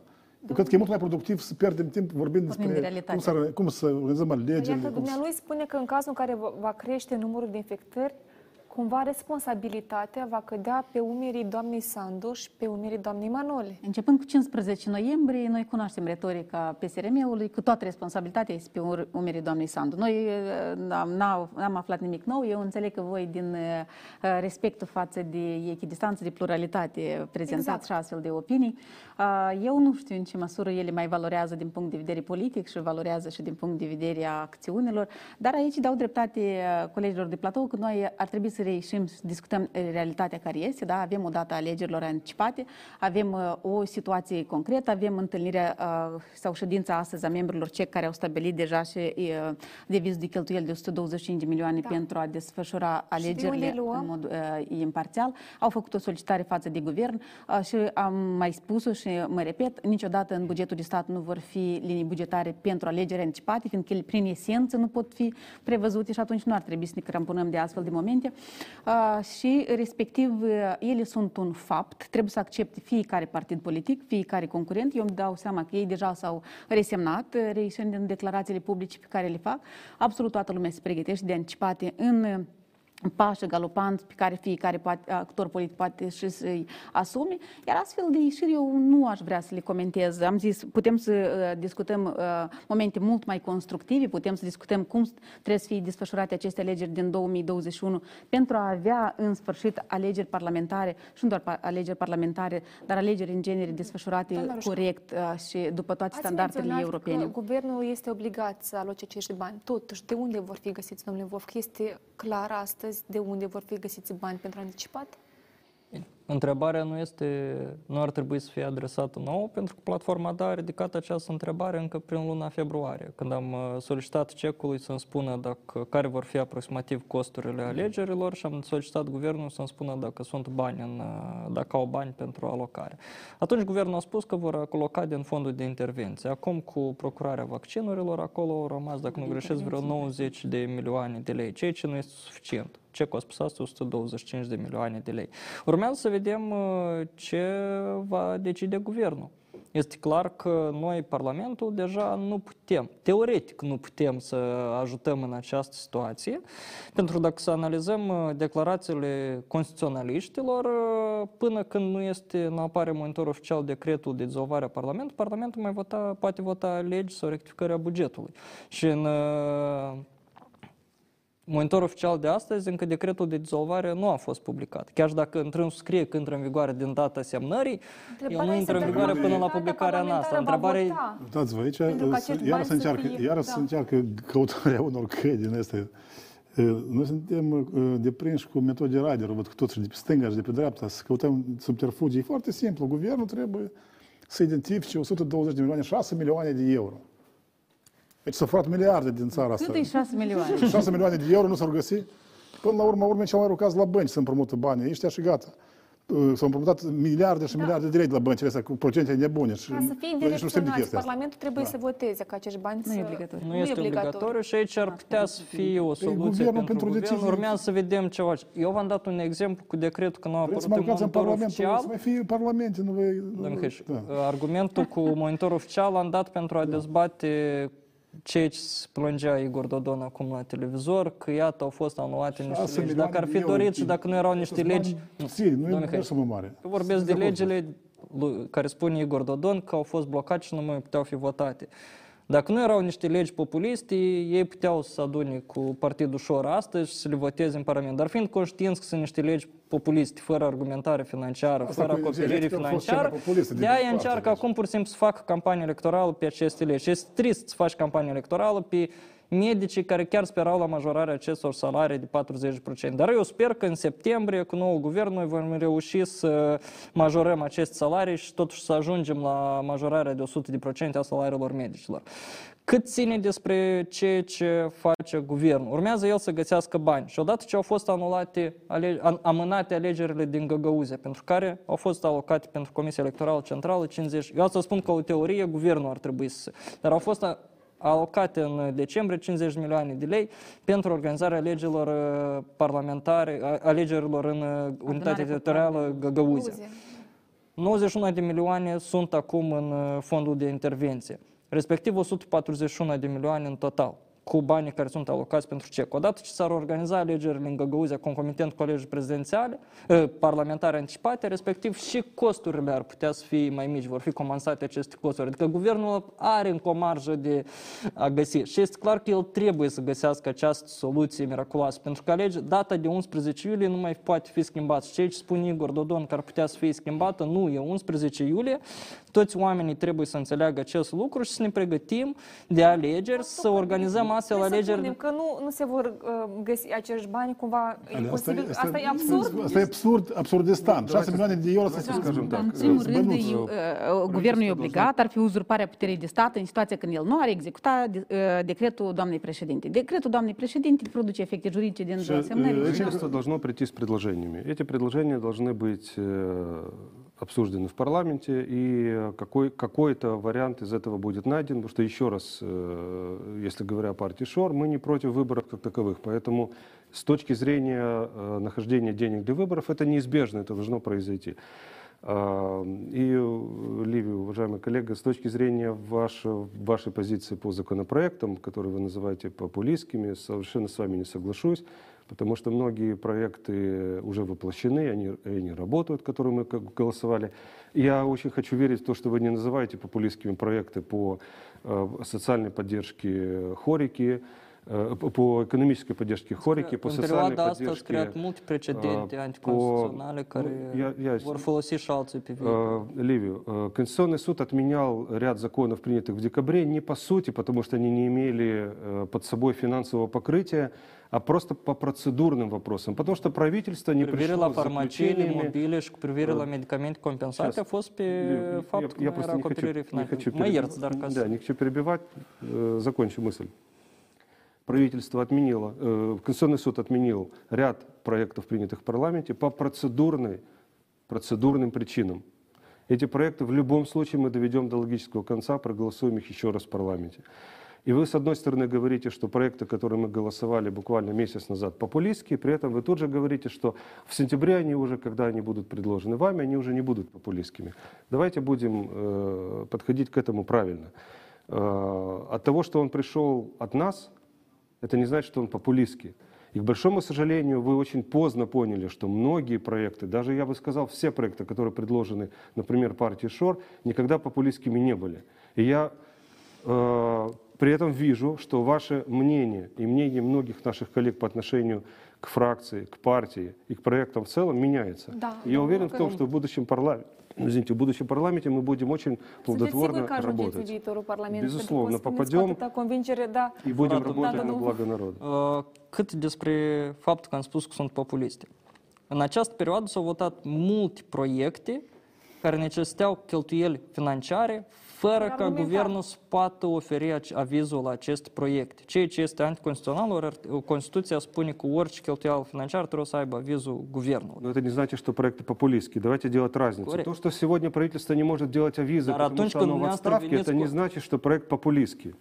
Să deschideți cutia Pandorei în toată această perioadă, domnule. Dar când știi că nu pot fi acoperit financiar, atunci care este... Secundăcică. A откуда известно, что он не может быть финансово покрыт? Правительство не пришло с авизом, потому что оно юридически не может de asta Constituția își solicită avizul guvernului, pentru ca să nu vină cineva care spui că dăm 500 de milioane în dreapta, 500 de milioane în stânga, când vară o să avem alegeri anticipate. Liviu, хороший проект не может быть популистским. Если он сейчас не имеет поддержки правительства, он должен отлежаться, правительство должно с полномочиями прийти и предложить по нему финансовое предложение, потому что вопрос повышения зарплат, вопрос социальной поддержки населения или экономики точно так же находится и в вашей политической повестке дня. Когда это говорите вы, то вы считаете, что это не популизм. Я задал пример к проекту Деледжи cu indexarea pensiilor la 1 aprilie. Primii care au bătut alarma că nu vor fi indexate pensiile a fost Platforma DA. Noi am venit cu un proiect prin care modificăm legislația astfel că în caz că indexarea este sub 2%, să se permită guvernul sub o altă formulă să modifice, în limita cheltuielilor care deja sunt alocate. Pentru că atunci era în deflație și nici nu avea să fie indexat.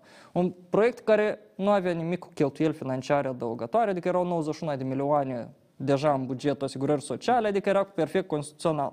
După ce am bătut alarma și am venit cu proiectul, s-au venit cu două proiecte separate. Unul Igor Dodon și unul, cu tot respectul, dar doamna președinte, și ambele cu rectificări bugetare fără avizul guvernului. S-a mers pe varianta lui Igor Dodon, dar noi am venit cu soluții care nu necesitau cheltuieli financiare. Nu a fost, nici nu a fost pus pe ornez. Dar am în vedere că sunt soluții prin care să nu deschidem cutia Pandorei astfel ca pe urmă să vină. Eu tare sper ca să nu ajungem la situația lui... Domnul deputați, mai este cazul ca Parlamentul să se întrunească într-o ședință? Eu cred că sunt discuții de felul ăsta. În prezent sunt câteva comisii de anchetă în Parlament care au pregătit rapoartele, dar nu au reușit să le prezinte. Și în Parlament, printre colegi, am văzut astfel de discuții, să convoace o ședință prin care să fie exclusiv pentru prezentarea rapoartelor. Nimic altceva. După mine, Parlamentul actual deja nu cred că este cazul să mai întrunească nici pentru astfel de momente.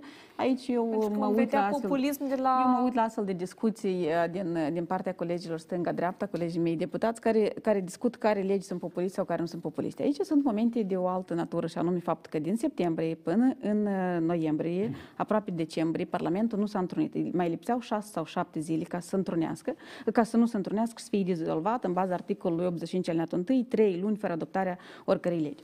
Și atunci s-a recurs la această șmecherie, când s-a văzut pe 15 noiembrie că s-a pierdut alegerile, s-a recurs la această șmecherie ca să se revină de urgență în Parlament PSRM. Și atunci au urmat ceea ce a urmat, crearea coaliției dintre PSRM și Șor și respectiv am ajuns la acele ședințe foarte blamate în societate din 3 decembrie, din 16 decembrie, când am avut și proteste. Și aici, la dumneavoastră, în platou, am fost întrebată de ce s-a recurs la... Iată de ce s-a recurs, un moment. Când a suferit 2 microfoane și un pahar de apă, da? Și respectiv, iată, nu au fost cel din partea nimănui. În afară de PSRM, și dacă o să vă uitați atent, acolo se vede cum ei încearcă să provoace anumite... Au fost. Certuri au fost, dar sub ce formă? Noi am anunțat inițial, nu este cazul să mergeți, să adoptați astfel de proiecte de legi și respectiv... când a fost ține de SIS, pe data de 25. Trecerea sub 27. Pe 27 a fost declarată neconstituțională, legea ce ține de Curtea Constituțională a declarat neconstituțională. Și pe data de 3 decembrie voi ați votat acea lege în 2 lecturi, între prima și a doua lectură în timp de 1 minut. Și apropo, au fost încălcate absolut orice procedură din regulamentul Parlamentului, nu a fost respectat. De ce? Haideți să nu încercăm acum să ducem discuția într-o altă zonă și să-i spunem că s-a încercat, Parlamentul ăsta a venit în beneficiu cetățenilor. Parlamentul ăsta trebuia, inclusiv după 15 noiembrie, să nu se mai întrunească, da? Și trebuia să simplifice calea spre dizolvare. Însă atunci când am văzut că a pierdut alegerile, noi am văzut și în presă declarațiile fostului președinte că se va merge la anticipate. A declarat-o și fostul prim-ministru că se va merge la anticipate. A declarat-o și președinta Parlamentului că se merge la anticipate. Și s-a încercat concentrat ca să încerce de a se lovi cumva în ratingul doamnei Sandu. Ei au făcut măsurătorile necesare când au văzut că nu dă efect, dar nu dă niciun efect ce aici încearcă ei. Au încercat să blocheze, prin crearea majorității PSRM-Șor, să blocheze dizolvarea Parlamentului, care era un lucru inevitabil prin crearea, am zis, acestei dominații, da? Dominații numerice, fiindcă nu a fost altceva. Nu a fost nici majoritate parlamentară, nu a fost nimic altceva. A fost o dominație numerică în Parlament de 54-56 se vota diferit în proporții diferite. Care moment nu a fost? A doilea decret a doamnei președinte din nominalizarea doamnei Natalia Gavrilț a fost declarat neconstituțional. S-a supărat cineva și a încercat să conteste. A fost declarat neconstituțional. Noi trebuie să respectăm și să aplicăm exact hotărârile Curții Constituționale. L-a declarat neconstituțional, s-a aplicat partea a doua. Pentru că ați vorbit de majoritatea parlamentară, s-a meritat această pentru Șor s-a meritat, pentru PSRM a fost mortal. Pentru Șor s-a meritat această alianță, nu știu... Formă de coabitare. Da, exact, cu Partidul Socialiștilor, domnul Olanov. Смотрите, вопрос, связанный с формированием большинства в парламенте, был связан с одной единственно правильной целью – формирование действующего правительства. Если это большинство не было создано нашими коллегами, оно было создано нами. Если коллеги имели возможность создать большинство социалистами или между собой, или с кем-то другим, они должны были это делать.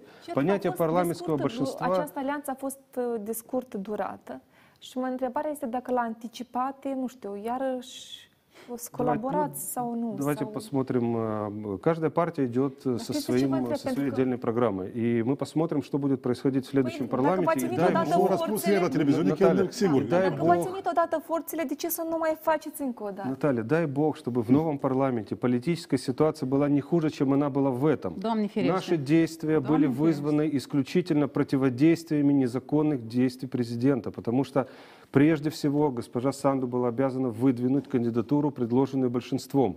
Из-за того, что она не сделала, пошли дальнейшие цепочки событий, в том числе и неконституционность решений. Viitor nu va fi mai curat? A, ce v-aș împăniați mai curat? Cei din Secretariatul Parlamentului dezinfectează în fiecare zi. În Parlament, cât este câteva ore. Dacă îmi permit, vorbim despre un Parlament mai curat. Dacă o să-mi permit, să-mi permit în puța aici să intervenim. Da, vă rog, doamna Roșca. Un pic. Aici absolut toți cred că vor fi de acord că o legislatură mai perversă decât legislatura a 10-a acest stat nu a avut. Alegerile din 2019, 24 februarie 2019, ele nu au reflectat sub nicio formă voința generală a cetățenilor. Noi am implementat pentru prima dată acel sistem mixt care a favorizat orice formă de corupție politică. Da? Noi ne amintim, a fost 50... Dar totuși a votat poporul.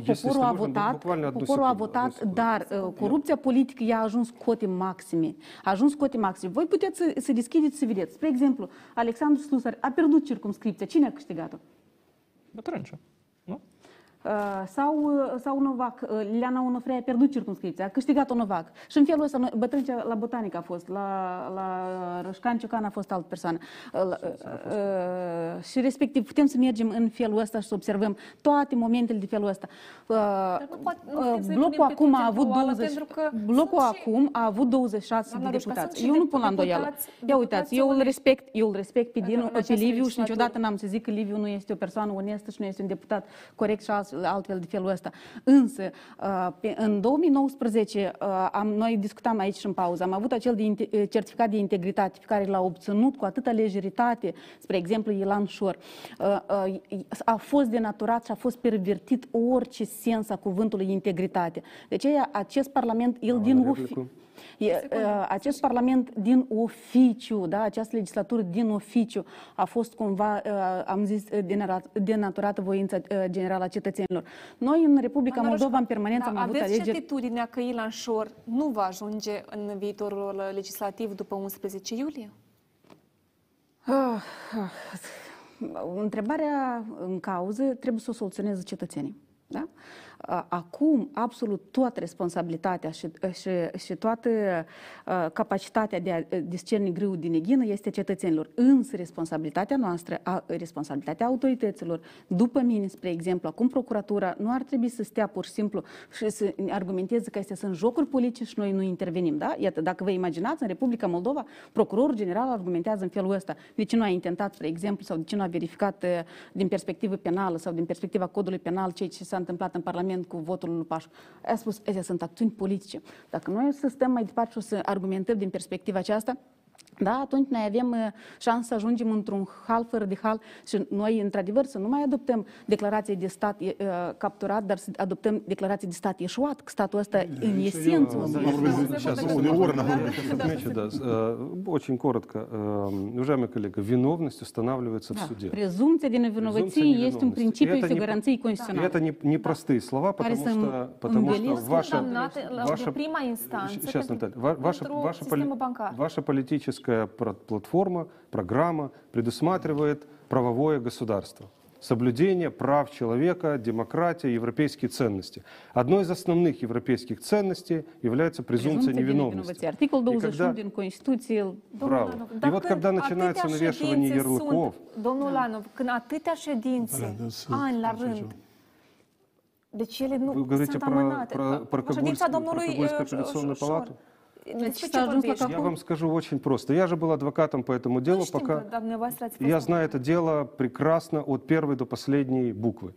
И я вам скажу, что все эти 2 года в апелляционной палате Кагула, даже 3 года, происходят попытки проведения экспертизы, потому что это дело невозможно судить без экономической экспертизы. Я вам больше скажу, это интересно, послушайте. В 2015 году... Дайте мне минуту, Наталья, дайте мне минуту. В 2015 году сама прокуратура первая запросила бухгалтерскую экономическую экспертизу. Что, реализатор? Нет, она до сих пор ее не сделала, не получила результаты. После того, как они не смогли сделать... Еще раз говорю, нет результатов экспертизы, которые прокуратура попросила для этого дела. Мы как адвокаты запросили. И без этой экспертизы невозможно судить это дело. И при этом в этой экспертизе постоянно отказывают. И причины переноса, посмотрите внимательно, по каким причинам переносили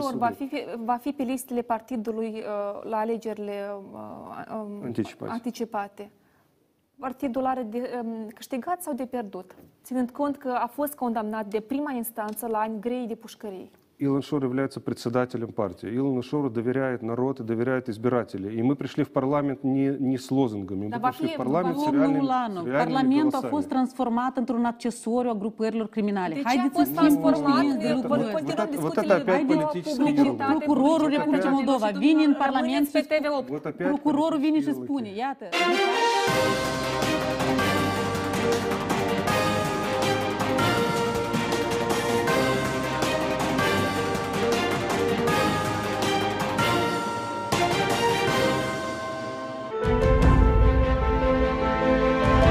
Anul pandemic ne-a dat lumea peste cap.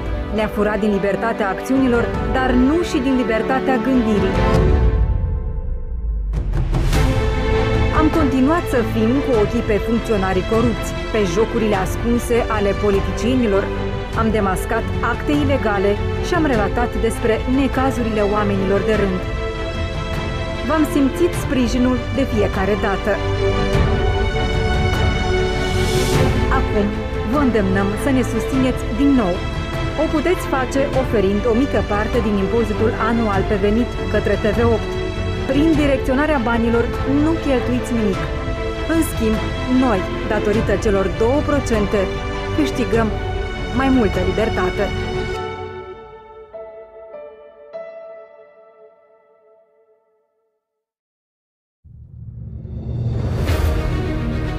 Tensiune, intensitate, demascare și cunoaștere. Puterea e plină de slăbiciuni, frici, dar și virtuții. Mariana Rațele scoate pe toate din cutia neagră și provoacă la adevăr. În fiecare lună, la 20:00. Fiecare zi aduce noi evenimente pe scena politică, noi dezbateri, pe noi întrebări, iar vineri, în direct, vom avea și răspunsuri. Răspunsuri la mai multe întrebări, comentarii la evenimentele care contează. Întreabă Ghețu, într-o dimensiune nouă, de la ora 20, în fiecare vineri seara, doar la TV8.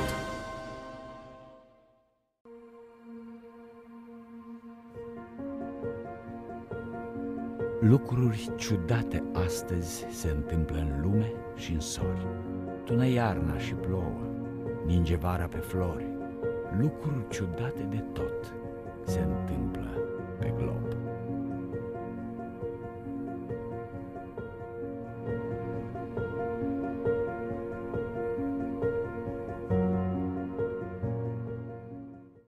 Știrile pe care le scriu eu sunt despre oameni și pentru oameni. Despre viață, emoții. Să ne rugăm la oameni să respecte, pentru că noi nu rezistăm la așa flux mare de pacient. Orice lacrimă este un strigăt de disperare.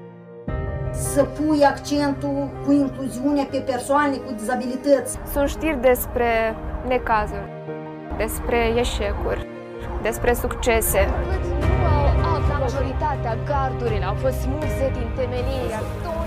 Când reportajele mele au un impact atât de semnificativ, atât pentru mine, cât și pentru oameni care îmi încredințează istoriile lor, mă simt împlinită. Știri cu Diana Popa, de luni până vineri, ora 17:00. В новом году, в новое время. Отныне смотрите выпуск новостей на русском языке по будням в 22:00. Мы расскажем о самых ярких событиях дня. Не пропустите в прямом эфире на ТВ8. Новости с Юлией Будеч. С понедельника по пятницу в 22:00. Abundente au făcut prăpăt și lucrătorii medicali au urcat în caiace. Astăzi masca este obligatorie în spațiu. General trebuie să preocupe de judecători. Ce înseamnă asta? Veți achita. Trebuie să preocupe de judecători care... Nu păstrați distanța. De ce mă bruscați? De ce nu mă lăsați? Avem nevoie de declarații.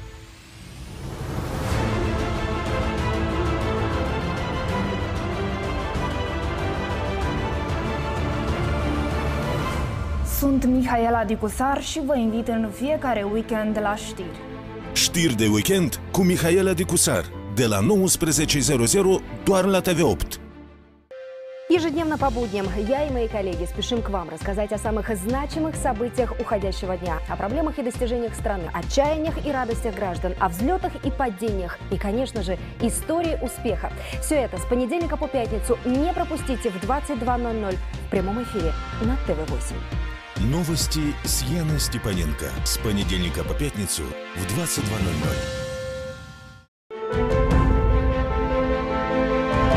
Anul pandemic ne-a dat lumea peste cap, ne-a furat din libertatea acțiunilor, dar nu și din libertatea gândirii.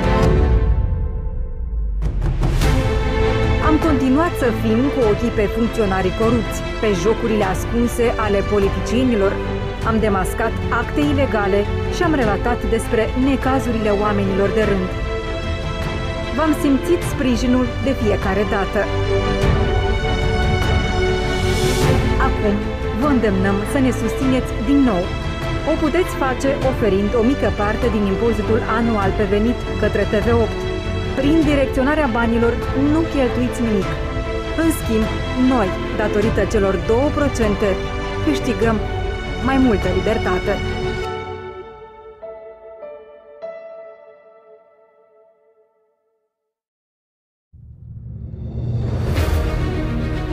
Tensiune, intensitate, demascare și cunoaștere. Puterea e plină de slăbiciuni, frici, dar și virtuții. Mariana Rațele scoate pe toate din cutia neagră și provoacă la adevăr. În fiecare lună.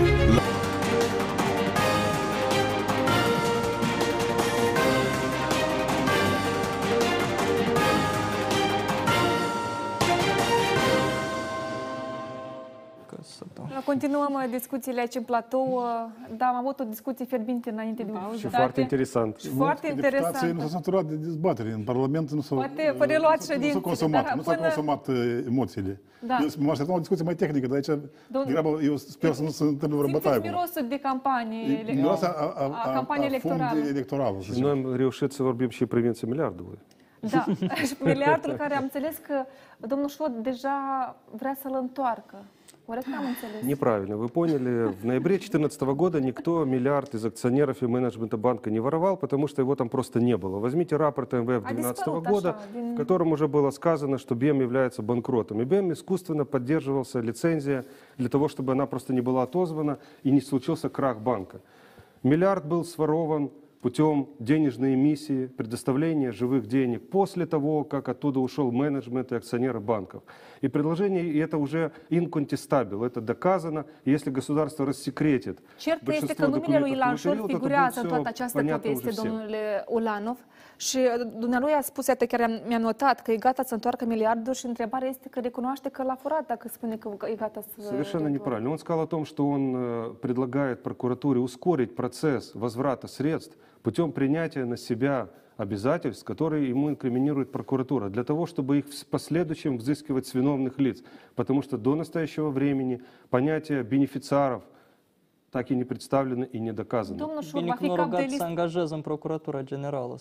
Нет, для этого совсем, для этого есть очень простые процедуры, которые вполне работают. В ноябре месяце выходили 13,2 миллиарда лей из этих трех банков? Безусловно, нет, потому что когда мне снимали иммунитет в тот известный день, я с трибуны сказал несколько важных фраз, и кто хотел, обратил на них внимание. И это подтверждено документами, которые имеются у меня, что в ноябре 2013 года 13 миллиардов лей, 13 миллиардов лей, это были виртуальные цифры, которые были собраны по системе, это цифры долгов, накопленных в банках за 15 лет. Это сказано в рапортах Национального банка, это не я придумал. Domnul Olanov, da. Deci am menționat important în legătură cu declarația asta, pentru că am mai vorbit cu domnul Olanov până la emisiune, când am avut ocazia să vorbim vreo 5 minute și dânsul vine cu o teorie halucinantă, nouă, absolut, care jurește încă... Подтверждено документами, это не теория, это правда. Sunt de vină alegerile. Uitați-vă care e situația. Eu vreau ca să înțeleagă asta și cei care au comentat și care n-au comentat. Dânșii afirmă În noiembrie 2014 nu a fost scos niciun leu din Republica Moldova. Că a fost o chestie virtuală, da? E un mesaj bun pentru electorală, domnule. Uitați-vă, știți ce înseamnă asta? Câteva comisii parlamentare pe tema asta, câteva zeci de dosare pe tema asta, zero, да, к на объект, pur și simplu. Я бы не так сказал. Комиссия, которая возглавлял господин Слусарь, она имеет эту информацию. Просто нужно говорить все вещи до конца. Eu acum dau seama că e o încercare de apărare. Eu nu văd nicio problemă. Că avocații vor să apere asta. Două secunde, Liviu. Eu înțeleg așa, că nu și-au dreptul la apărare. Dar problema este că teoria asta trebuie să o comenteze Procuratura Generală. Ei spun că a fost o bulă pur și simplu electronică. Comenteze, dar și așteptăm și... Și în cazul dat, propunerea de întoarcere se transformă complet în altceva. Într-un fel de poveste. 13 миллиардов лей, которые сегодня прокуратура инкриминирует и каталогизирует как ущерб государству, это не деньги, которые были украдены из банков за 15 лет. Это сумма предоставленной государственной помощи. Это была денежная эмиссия, это были деньги, предоставленные Национальным банком в декабре 2014 года, когда в банках не было ни менеджмента, ни акционеров. Cu alte cuvinte, o frază foarte importantă. O frază foarte importantă. O frază importantă. Îți spui că eu vreau 108. O frază vreau să spun. Deci vor să demonstreze că, de fapt, s-au bazat pe o teorie falsă că au scos banii, au acordat 13 miliarde și au furat. Atât ce vor să facă. Ați înțeles în ce constă teoria lor sau nu? Asta nu e teorie, este pravda, pentru că este păcălătoare suma procuratură. Eu cred că prea mult se discută și o să primim încă atâtea explicații halucinante despre furtul miliardului în viitor apropiat. Cert este că este raportul Comisiei Parlamentare a domnului, care a fost prezidată de domnul Slusar pe privire la această situație. Am văzut raportul Croll 1, raportul Croll 2 și eu tare sper că după aceste alegeri parlamentare anticipate de 11 iulie va fi un parlament cu mai mulți oameni cum se cade, care vor promova cât mai rapid reforma justiției. Și atunci toți cei care se vehiculează că au fost implicați să aibă parte de o justiție corectă și să răspundă pentru tot ceea ce au făcut. Dar să facem aici în televiziune, să discutăm, adică când vedem ce scrie în raportul Croll 1, Croll 2, să încercați să vă justificați acum, haideți să lăsăm asta pentru justiție. Даже сама прокуратура признает, что это не доказательство. Прокуратура говорит, рапорт Croll это не доказательство. Dumneavoastră, cei de la platformă ați cerut ca să fie scos în afara legii Partidul Șor. Corect. Noi am solicitat acest lucru, problema că este o situație cu privire la legislație. O astfel de solicitare la Curtea Constituțională poate să o facă procuror general, președintele Parlamentului în baza hotărârii Parlamentului, ministrul Justiției în baza deciziei Consiliului Ministerului, nu știu cum, sau președintele țării. Doamna Sandu a declarat ieri în cadrul unei emisiuni că așteaptă decizia Curții. Noi de asta și-am solicitat și doamnei Sandu ca să vină și dumneavoastră cu o solicitare, astfel ca această decizie, ca Curtea să poată examina pe rol. Noi nu avem nicio supărare dacă doamna Sandu pur și simplu va prelua sesizarea depusă de către platforma DA și o va înregistra din calitatea ei de persoană care poate să înregistreze. În prezent la Curtea Constituțională sunt două sesizări ce ține de constituționalitatea Partidului Șor, una e depusă de domnul Țicu, una e depusă de platforma DA. Și voi când ați depus la Curtea Constituțională știați că nu sunteți subiect cu drept de sesizare a Curții Constituționale pe acest subiect. Așa cred eu că voi știați că... De ce nu sunt procedural? Codul jurisdicției constituționale prevede lucrul ăsta, da? Cu drept de sesizare sunt expres 1, 2, 3, 4 și nu pe ansamblu toți deputații. Scrie acolo și nu deputații, da. Asta e un subiect. Dar eu aici aș avea o întrebare la domnul Olanov. Dumneavoastră admiteți, luați în considerare că s-ar ajunge momentul când poate statul Republica Moldova să-și ceară scuze de la domnul Șor, de la Ilan Șor pentru toate prejudiciile care le-a dus, pentru faptul că în prezent nu se află lângă familie, pentru faptul că a fost calomniat, pentru faptul că a fost 7 ani tot tărit în toate instanțele. Dumneavoastră argumentați și puneți lucrurile astea în așa format încât cetățenilor trebuie să fie cumva incomod pentru faptul că Partidul Șor are o astfel de imagine publică, să-i spunem noi. Eu cu regret asist la o astfel de prezentare, o astfel de pledoarie, la o astfel de discuții, fiindcă miliardul ăsta, el nu a dispărut pur și simplu. Cetățenii Republicii Moldova au trăit sentimentul ăsta de furt, de jecmăneală publică, nu pur și simplu că au fost la un moment dat prost administrat și alte de felul ăsta. Republica Moldova, noi mai discutam aici, Republica Moldova și trebuie să conștientizăm, este un stat care se află în comă. Și toate autoritățile statului nu fac altceva pur și simplu ca să mențină, iată, această stare de comă a statului. Eu nu-mi imaginez un alt stat membru a Consiliului Europei unde să se afle în formatul ăsta, inclusiv deputați. Și noi reveneam la sentimentul ăsta și la certificatul de integritate de care discutam noi.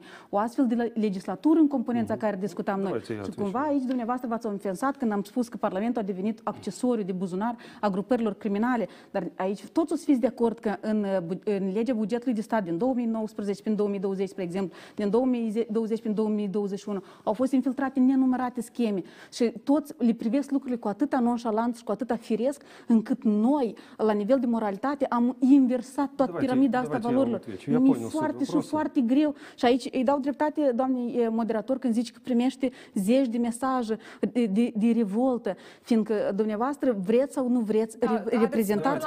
Revoltă de ce reprezentanții Partidului Șor sunt invitați la emisiune. Da, democratic să vină, democratic să vină, democratic să fie pluralitate de idei. Dar formatul, spuneam, dumneavoastră argumentați în așa fel. Dar o frază, permiteți să spun. Vreau să înțelegeți toți care priviți emisiunea, s-au furat 26 de miliarde de lei. Într-un mod direct sau indirect. Să răspund de ce? 13 miliarde, trec și 2. Noi trebuie să spunem în timp, da? A fost scoși în luna noiembrie 2014. Două secunde. Dumneavoastră aveți o opinie, eu vă respect. Vineri, înainte de alegeri. Două secunde, dați-mi voi. Alte 13,2 miliarde au venit să acopere cele 13,2 miliarde. Deci paguma este de 26 de miliarde de lei. Acum, fiecare episod trebuie să-și primească calificarea juridică.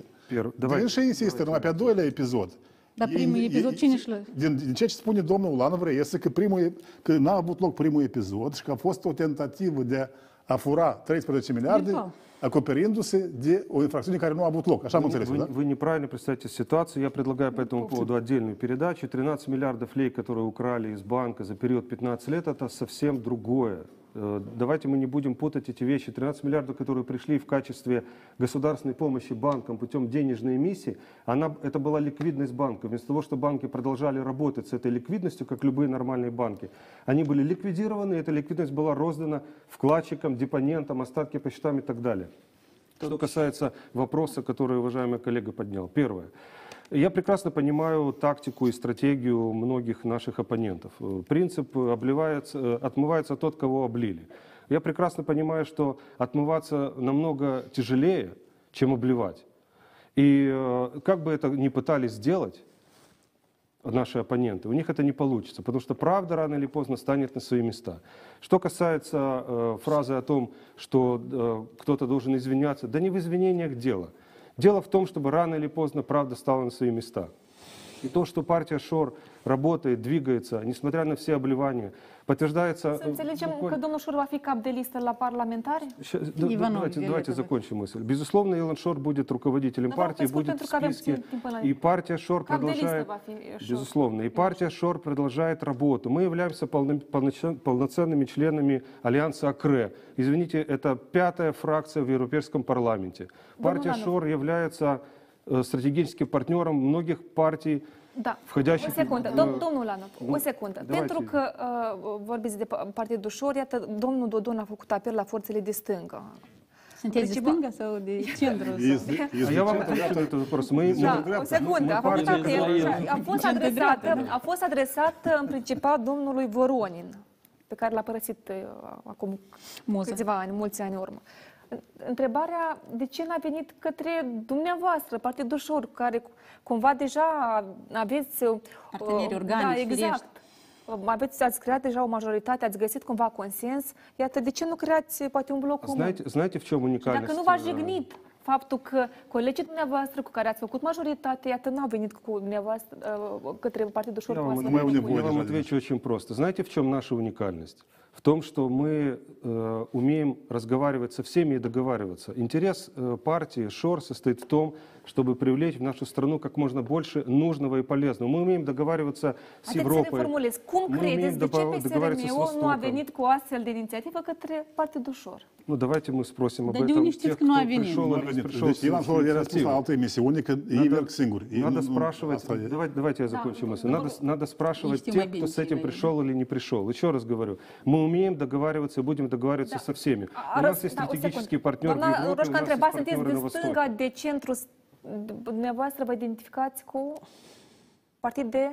Мы умеем договариваться и с Европой, и с Западом, и с Востоке. Dacă îmi permiteți, e clar că socialiștii deja vor să fugă de Partidul Șor. Pentru că în нашей стране был... Domnul, dați să comentez așa, fără să facă tot felul de speculații, e clar că socialiștii nu pot să meargă legile anticipate într-o alianță cu Partidul Șor, pentru că pierd din imagine. De ce să mai pierde? Și ei acum vor să agațe de Vladimir Voronin, de PSRM, ca să-și ne vor să de alianța cu Șor. Nu, nicio problemă. Partidul Șor, sigur că acum nu mai este deja dorit de socialiști. Ei deja vor alte alianțe, ca să mascheze cumva alianța cu Șor. Pentru Partidul Șor va fi foarte greu să treacă bariera electorală dacă nu va reveni Ilan Șor în țară, pentru că, de câte înțeleg eu, dacă el merge primul pe listă, el ar trebui să fie în țară, să-și poate efectua o campanie electorală. Dacă el nu se poate veni, eu nu știu dacă ei vor trece. Dar problema este simplă. Noi am văzut că totul e posibil. Vedeți care este riscul. Dacă dreapta pro-europeană și românească nu o să știe bine să gestioneze alegerile, riscul este ca după alegeri, socialiștii cu Partidul Șor să aibă majoritate simplă parlamentară. Și asta nu este o invenție. Și ne trezim cu Ilan Șor, prim-ministru al Republicii Moldova, și Igor Dodon, președinte al Parlamentului. Domnul Mihăieș, eu înțeleg toate ficțiunile politice de altă natură care putem noi să le desenăm prin toate, dar haideți un pic de raționalitate. Eu sunt rațional. Și la câte mandate atunci, pentru că am auzit o ipoteză a domnului Mihăieș, PAS-ul la câte mandate speră? Pentru că la câte mandate Igor Dodon a declarat că speră la peste 40 de mandate în viitorul legislativ. PAS-ul eu spuneam că Parlamentul Republicii Moldova constituțional are 101 locuri. PSRM poate să-și dorească și peste 200 mandate. Asta este un fapt. Însă, eu spuneam mai devreme că cetățenii Republicii Moldova nu trebuie subestimați. Da? Și comercializarea politicii, asta este un fenomen foarte periculos. Comercializarea politicii și utilizarea banului în campanie electorală trebuie interzisă totalmente și condamnați, nu doar interzis, și oricare partid politic, oricare organizare sau bloc va tenta la astfel de practici electorale, nu doar trebuie scos din cursă electorală, dar trebuie sancționați inclusiv penal. Legislația Republicii Moldova, cât nu ar părea de paradoxal, dar are articole necesare pentru încadrare și pentru calificarea astfel fapte în campanie electorală. Dar nimeni nu a făcut-o. Să merge cumva pe alte extreme și să încearcă de a se induce ideea că trebuie declarat neconstituțional partidul. Magazinele sociale sunt o formă și se utilizează a doua oară acel cuvânt, sunt o formă perversă de comercializare a politicii și nu ar trebui să ne ascundem noi după lege. Haideți să fim obiectivi, da? Eu știu că dumneavoastră pot să fiți sinceri. Aceste programe sociale în Republica Moldova nu ar fi apărut niciodată, că dacă cetățenii Republicii Moldova ar fi avut o viață demnă, să nu coboare mai jos, să nu-și vândă votul pentru 100 de lei sau alte de felul ăsta. În secolul XIX, în secolul 20, când a fost introdus, universalitatea votului, asta a fost unul din cele mai mari pericole, și anume comercializarea votului. Era o practică simplă de a se comercializa. Партия Шор довела народ до такого состояния, что нужно стоять за социальным хлебом. Скажите спасибо, что партия Шор смогла это сделать. Eu vă întrebam un pic mai devreme. Nu să ajungeți vreodată la situația când a trebuit Republica Moldova să ceară scuze. Deci e o ofensă. Este important ca în campania electorală să fie oprită corupția electorală. Dacă nu o să fie oprită corupția electorală și pomana, Șor și socialiștii o să câștige alegerile. Domnul Vovc, nu vă supărați, dar haideți să-l auzim pe domnul Vovc, o secundă. Atunci când se spune că se încearcă scoaterea în afara legii, păi haideți să înțelegem, doamnă Roșca, s-a făcut o jonglare interesantă pentru a nu răda răspunsul. Dacă dumneavoastră susțineți că Partidul Șor trebuie să fie declarat neconstituțională a unui partid. Și noi avem aici răspunsuri de la Comisia de la Veneția, spre exemplu, și în neconstituționalitatea unui partid. Dar considerați că este oportun acest lucru sau nu? Partidul Șor nu este un partid autentic. Tu trebuie să fii conștient de ce vorbești. Asta nu este partid. Noi trebuie să găsim... avem articolul 41, articolul 41 din Constituție, care spune expres dreptul de a forma partide, de a te afilia în partid și așa mai departe. Și spune ce nu este un partid politic. Deschide articolul 41 din Constituție și vezi că nu se încadrează formatul Partidului Șor în organizare. Cum îmi dați voie și eu să mă exprim? Nu ofense, am spus imediat. Aici procuratura nu ar trebui să iese. Nu degeaba Platforma DA a spus că este nevoie să ne gândim cum aceste alegeri anticipați să fie libere și corecte. Și despre asta am bătut alarma încă de anul trecut. Fără corupție. Cum să fie stopat corupția? Ori, Partidul Șor a fost deja scos din cursă de 2 ori pentru faptul că folosea bani din străinătate. Finanțare externă. Ați văzut ce a spus procurorul general despre unele persoane din acest partid. Orice modalitate trebuie folosită pentru a avea cât mai libere aceste alegeri. Plus la toate, dumneavoastră chiar credeți că actualul ministru de interne, care este din Partidul Socialiștilor, care este acum în alianță cu Partidul Șor, va sancționa Partidul Șor dacă el va cumpăra voturi? Nu va sancționa. Așa.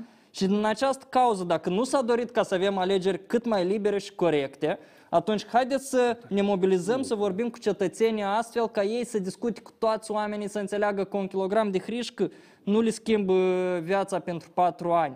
Când vorbiți despre Parlament pervers, nu vă spărați, dar eu am inhalat gaze pe 20 ianuarie 2016 în spate Parlament când s-a votat guvernul Filip. Și Parlamentul celălalt tot a fost pervers. Mai tem că mai pervers ca ăsta. Sau poate la fel. Și dacă o să fie alegerile nelibere și necorecte organizate de către cei care acum sunt în guvernul ăsta interimar, și dacă noi nu ne mobilizăm forțele ca să vorbim cu cetățenii și să nu permitem ca cineva să cumpere voturi la greu în aceste alegeri, mă tem că și următorul parlament o să rămânem tot numai la cei că este unul în continuare pervers. De-aia haideți pur și simplu să căutăm toate metodurile cum putem să oprim. Un bloc de dreapta? Pe dreapta. Noi am chemat tot timpul la unitate, am înțeles poziția PAS, nu are rost să discutăm. Natal, bucură, cărutka frază. Avem foarte puțin timp, deși discuția este interesantă, dar avem puțin timp. С таким подходом по поводу попытки признать партию Шор неконституционной можно подойти к любой партии, которая предлагала или голосовала, даже не предлагала, голосовала в парламенте за закон, который был потом признан неконституционным. Это абсолютно недемократический и неконституционный подход. Ну, интерпретация филуэста. Нет, не надо, не надо. Oricare partid, oricare organizație politică care tentează la ordine constituțională, care e pericol pentru constituționalitatea statului. Lichidarea unor partide în Spania, în Belgia, în Germania, a studiat. Lichidarea partidelor este o practică europeană.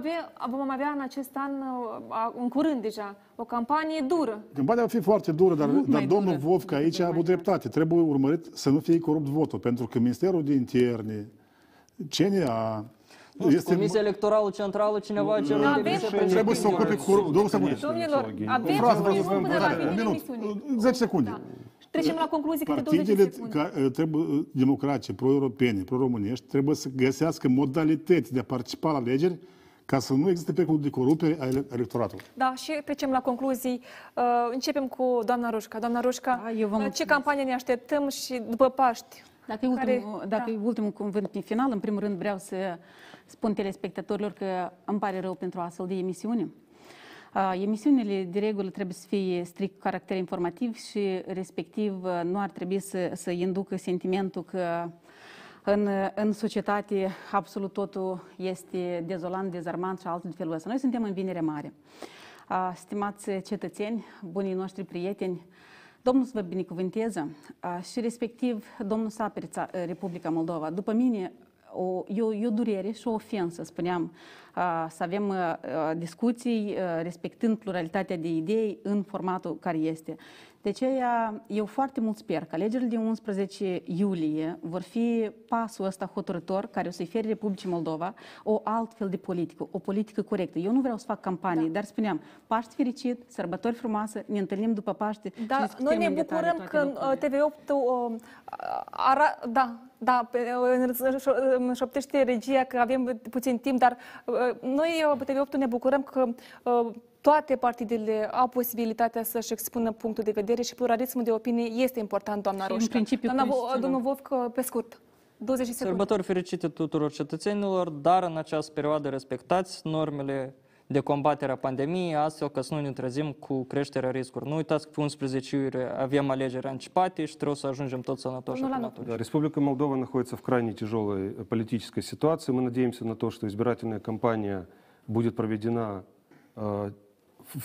в условиях Республики Молдова честно. Мы призываем всех наших оппонентов к честной политической борьбе и не использовать антидемократические процедуры. Domnul Mihăieș, pe scurt. Foarte scurt, și fericit pe toți cu ajunul Paștilor. Sigur că mă aștept ca să fie alegeri libere și corecte. Este important că să înțelegem o chestie.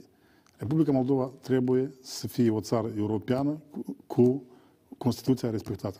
Doamnelor și domnilor, eu vă spun la revedere, un Paște fericit și binecuvântat, iar mâine nu ratați o ediție specială cu Sergiu Niculiță dedicată sărbătorilor pascale. O seară frumoasă, Paște fericit!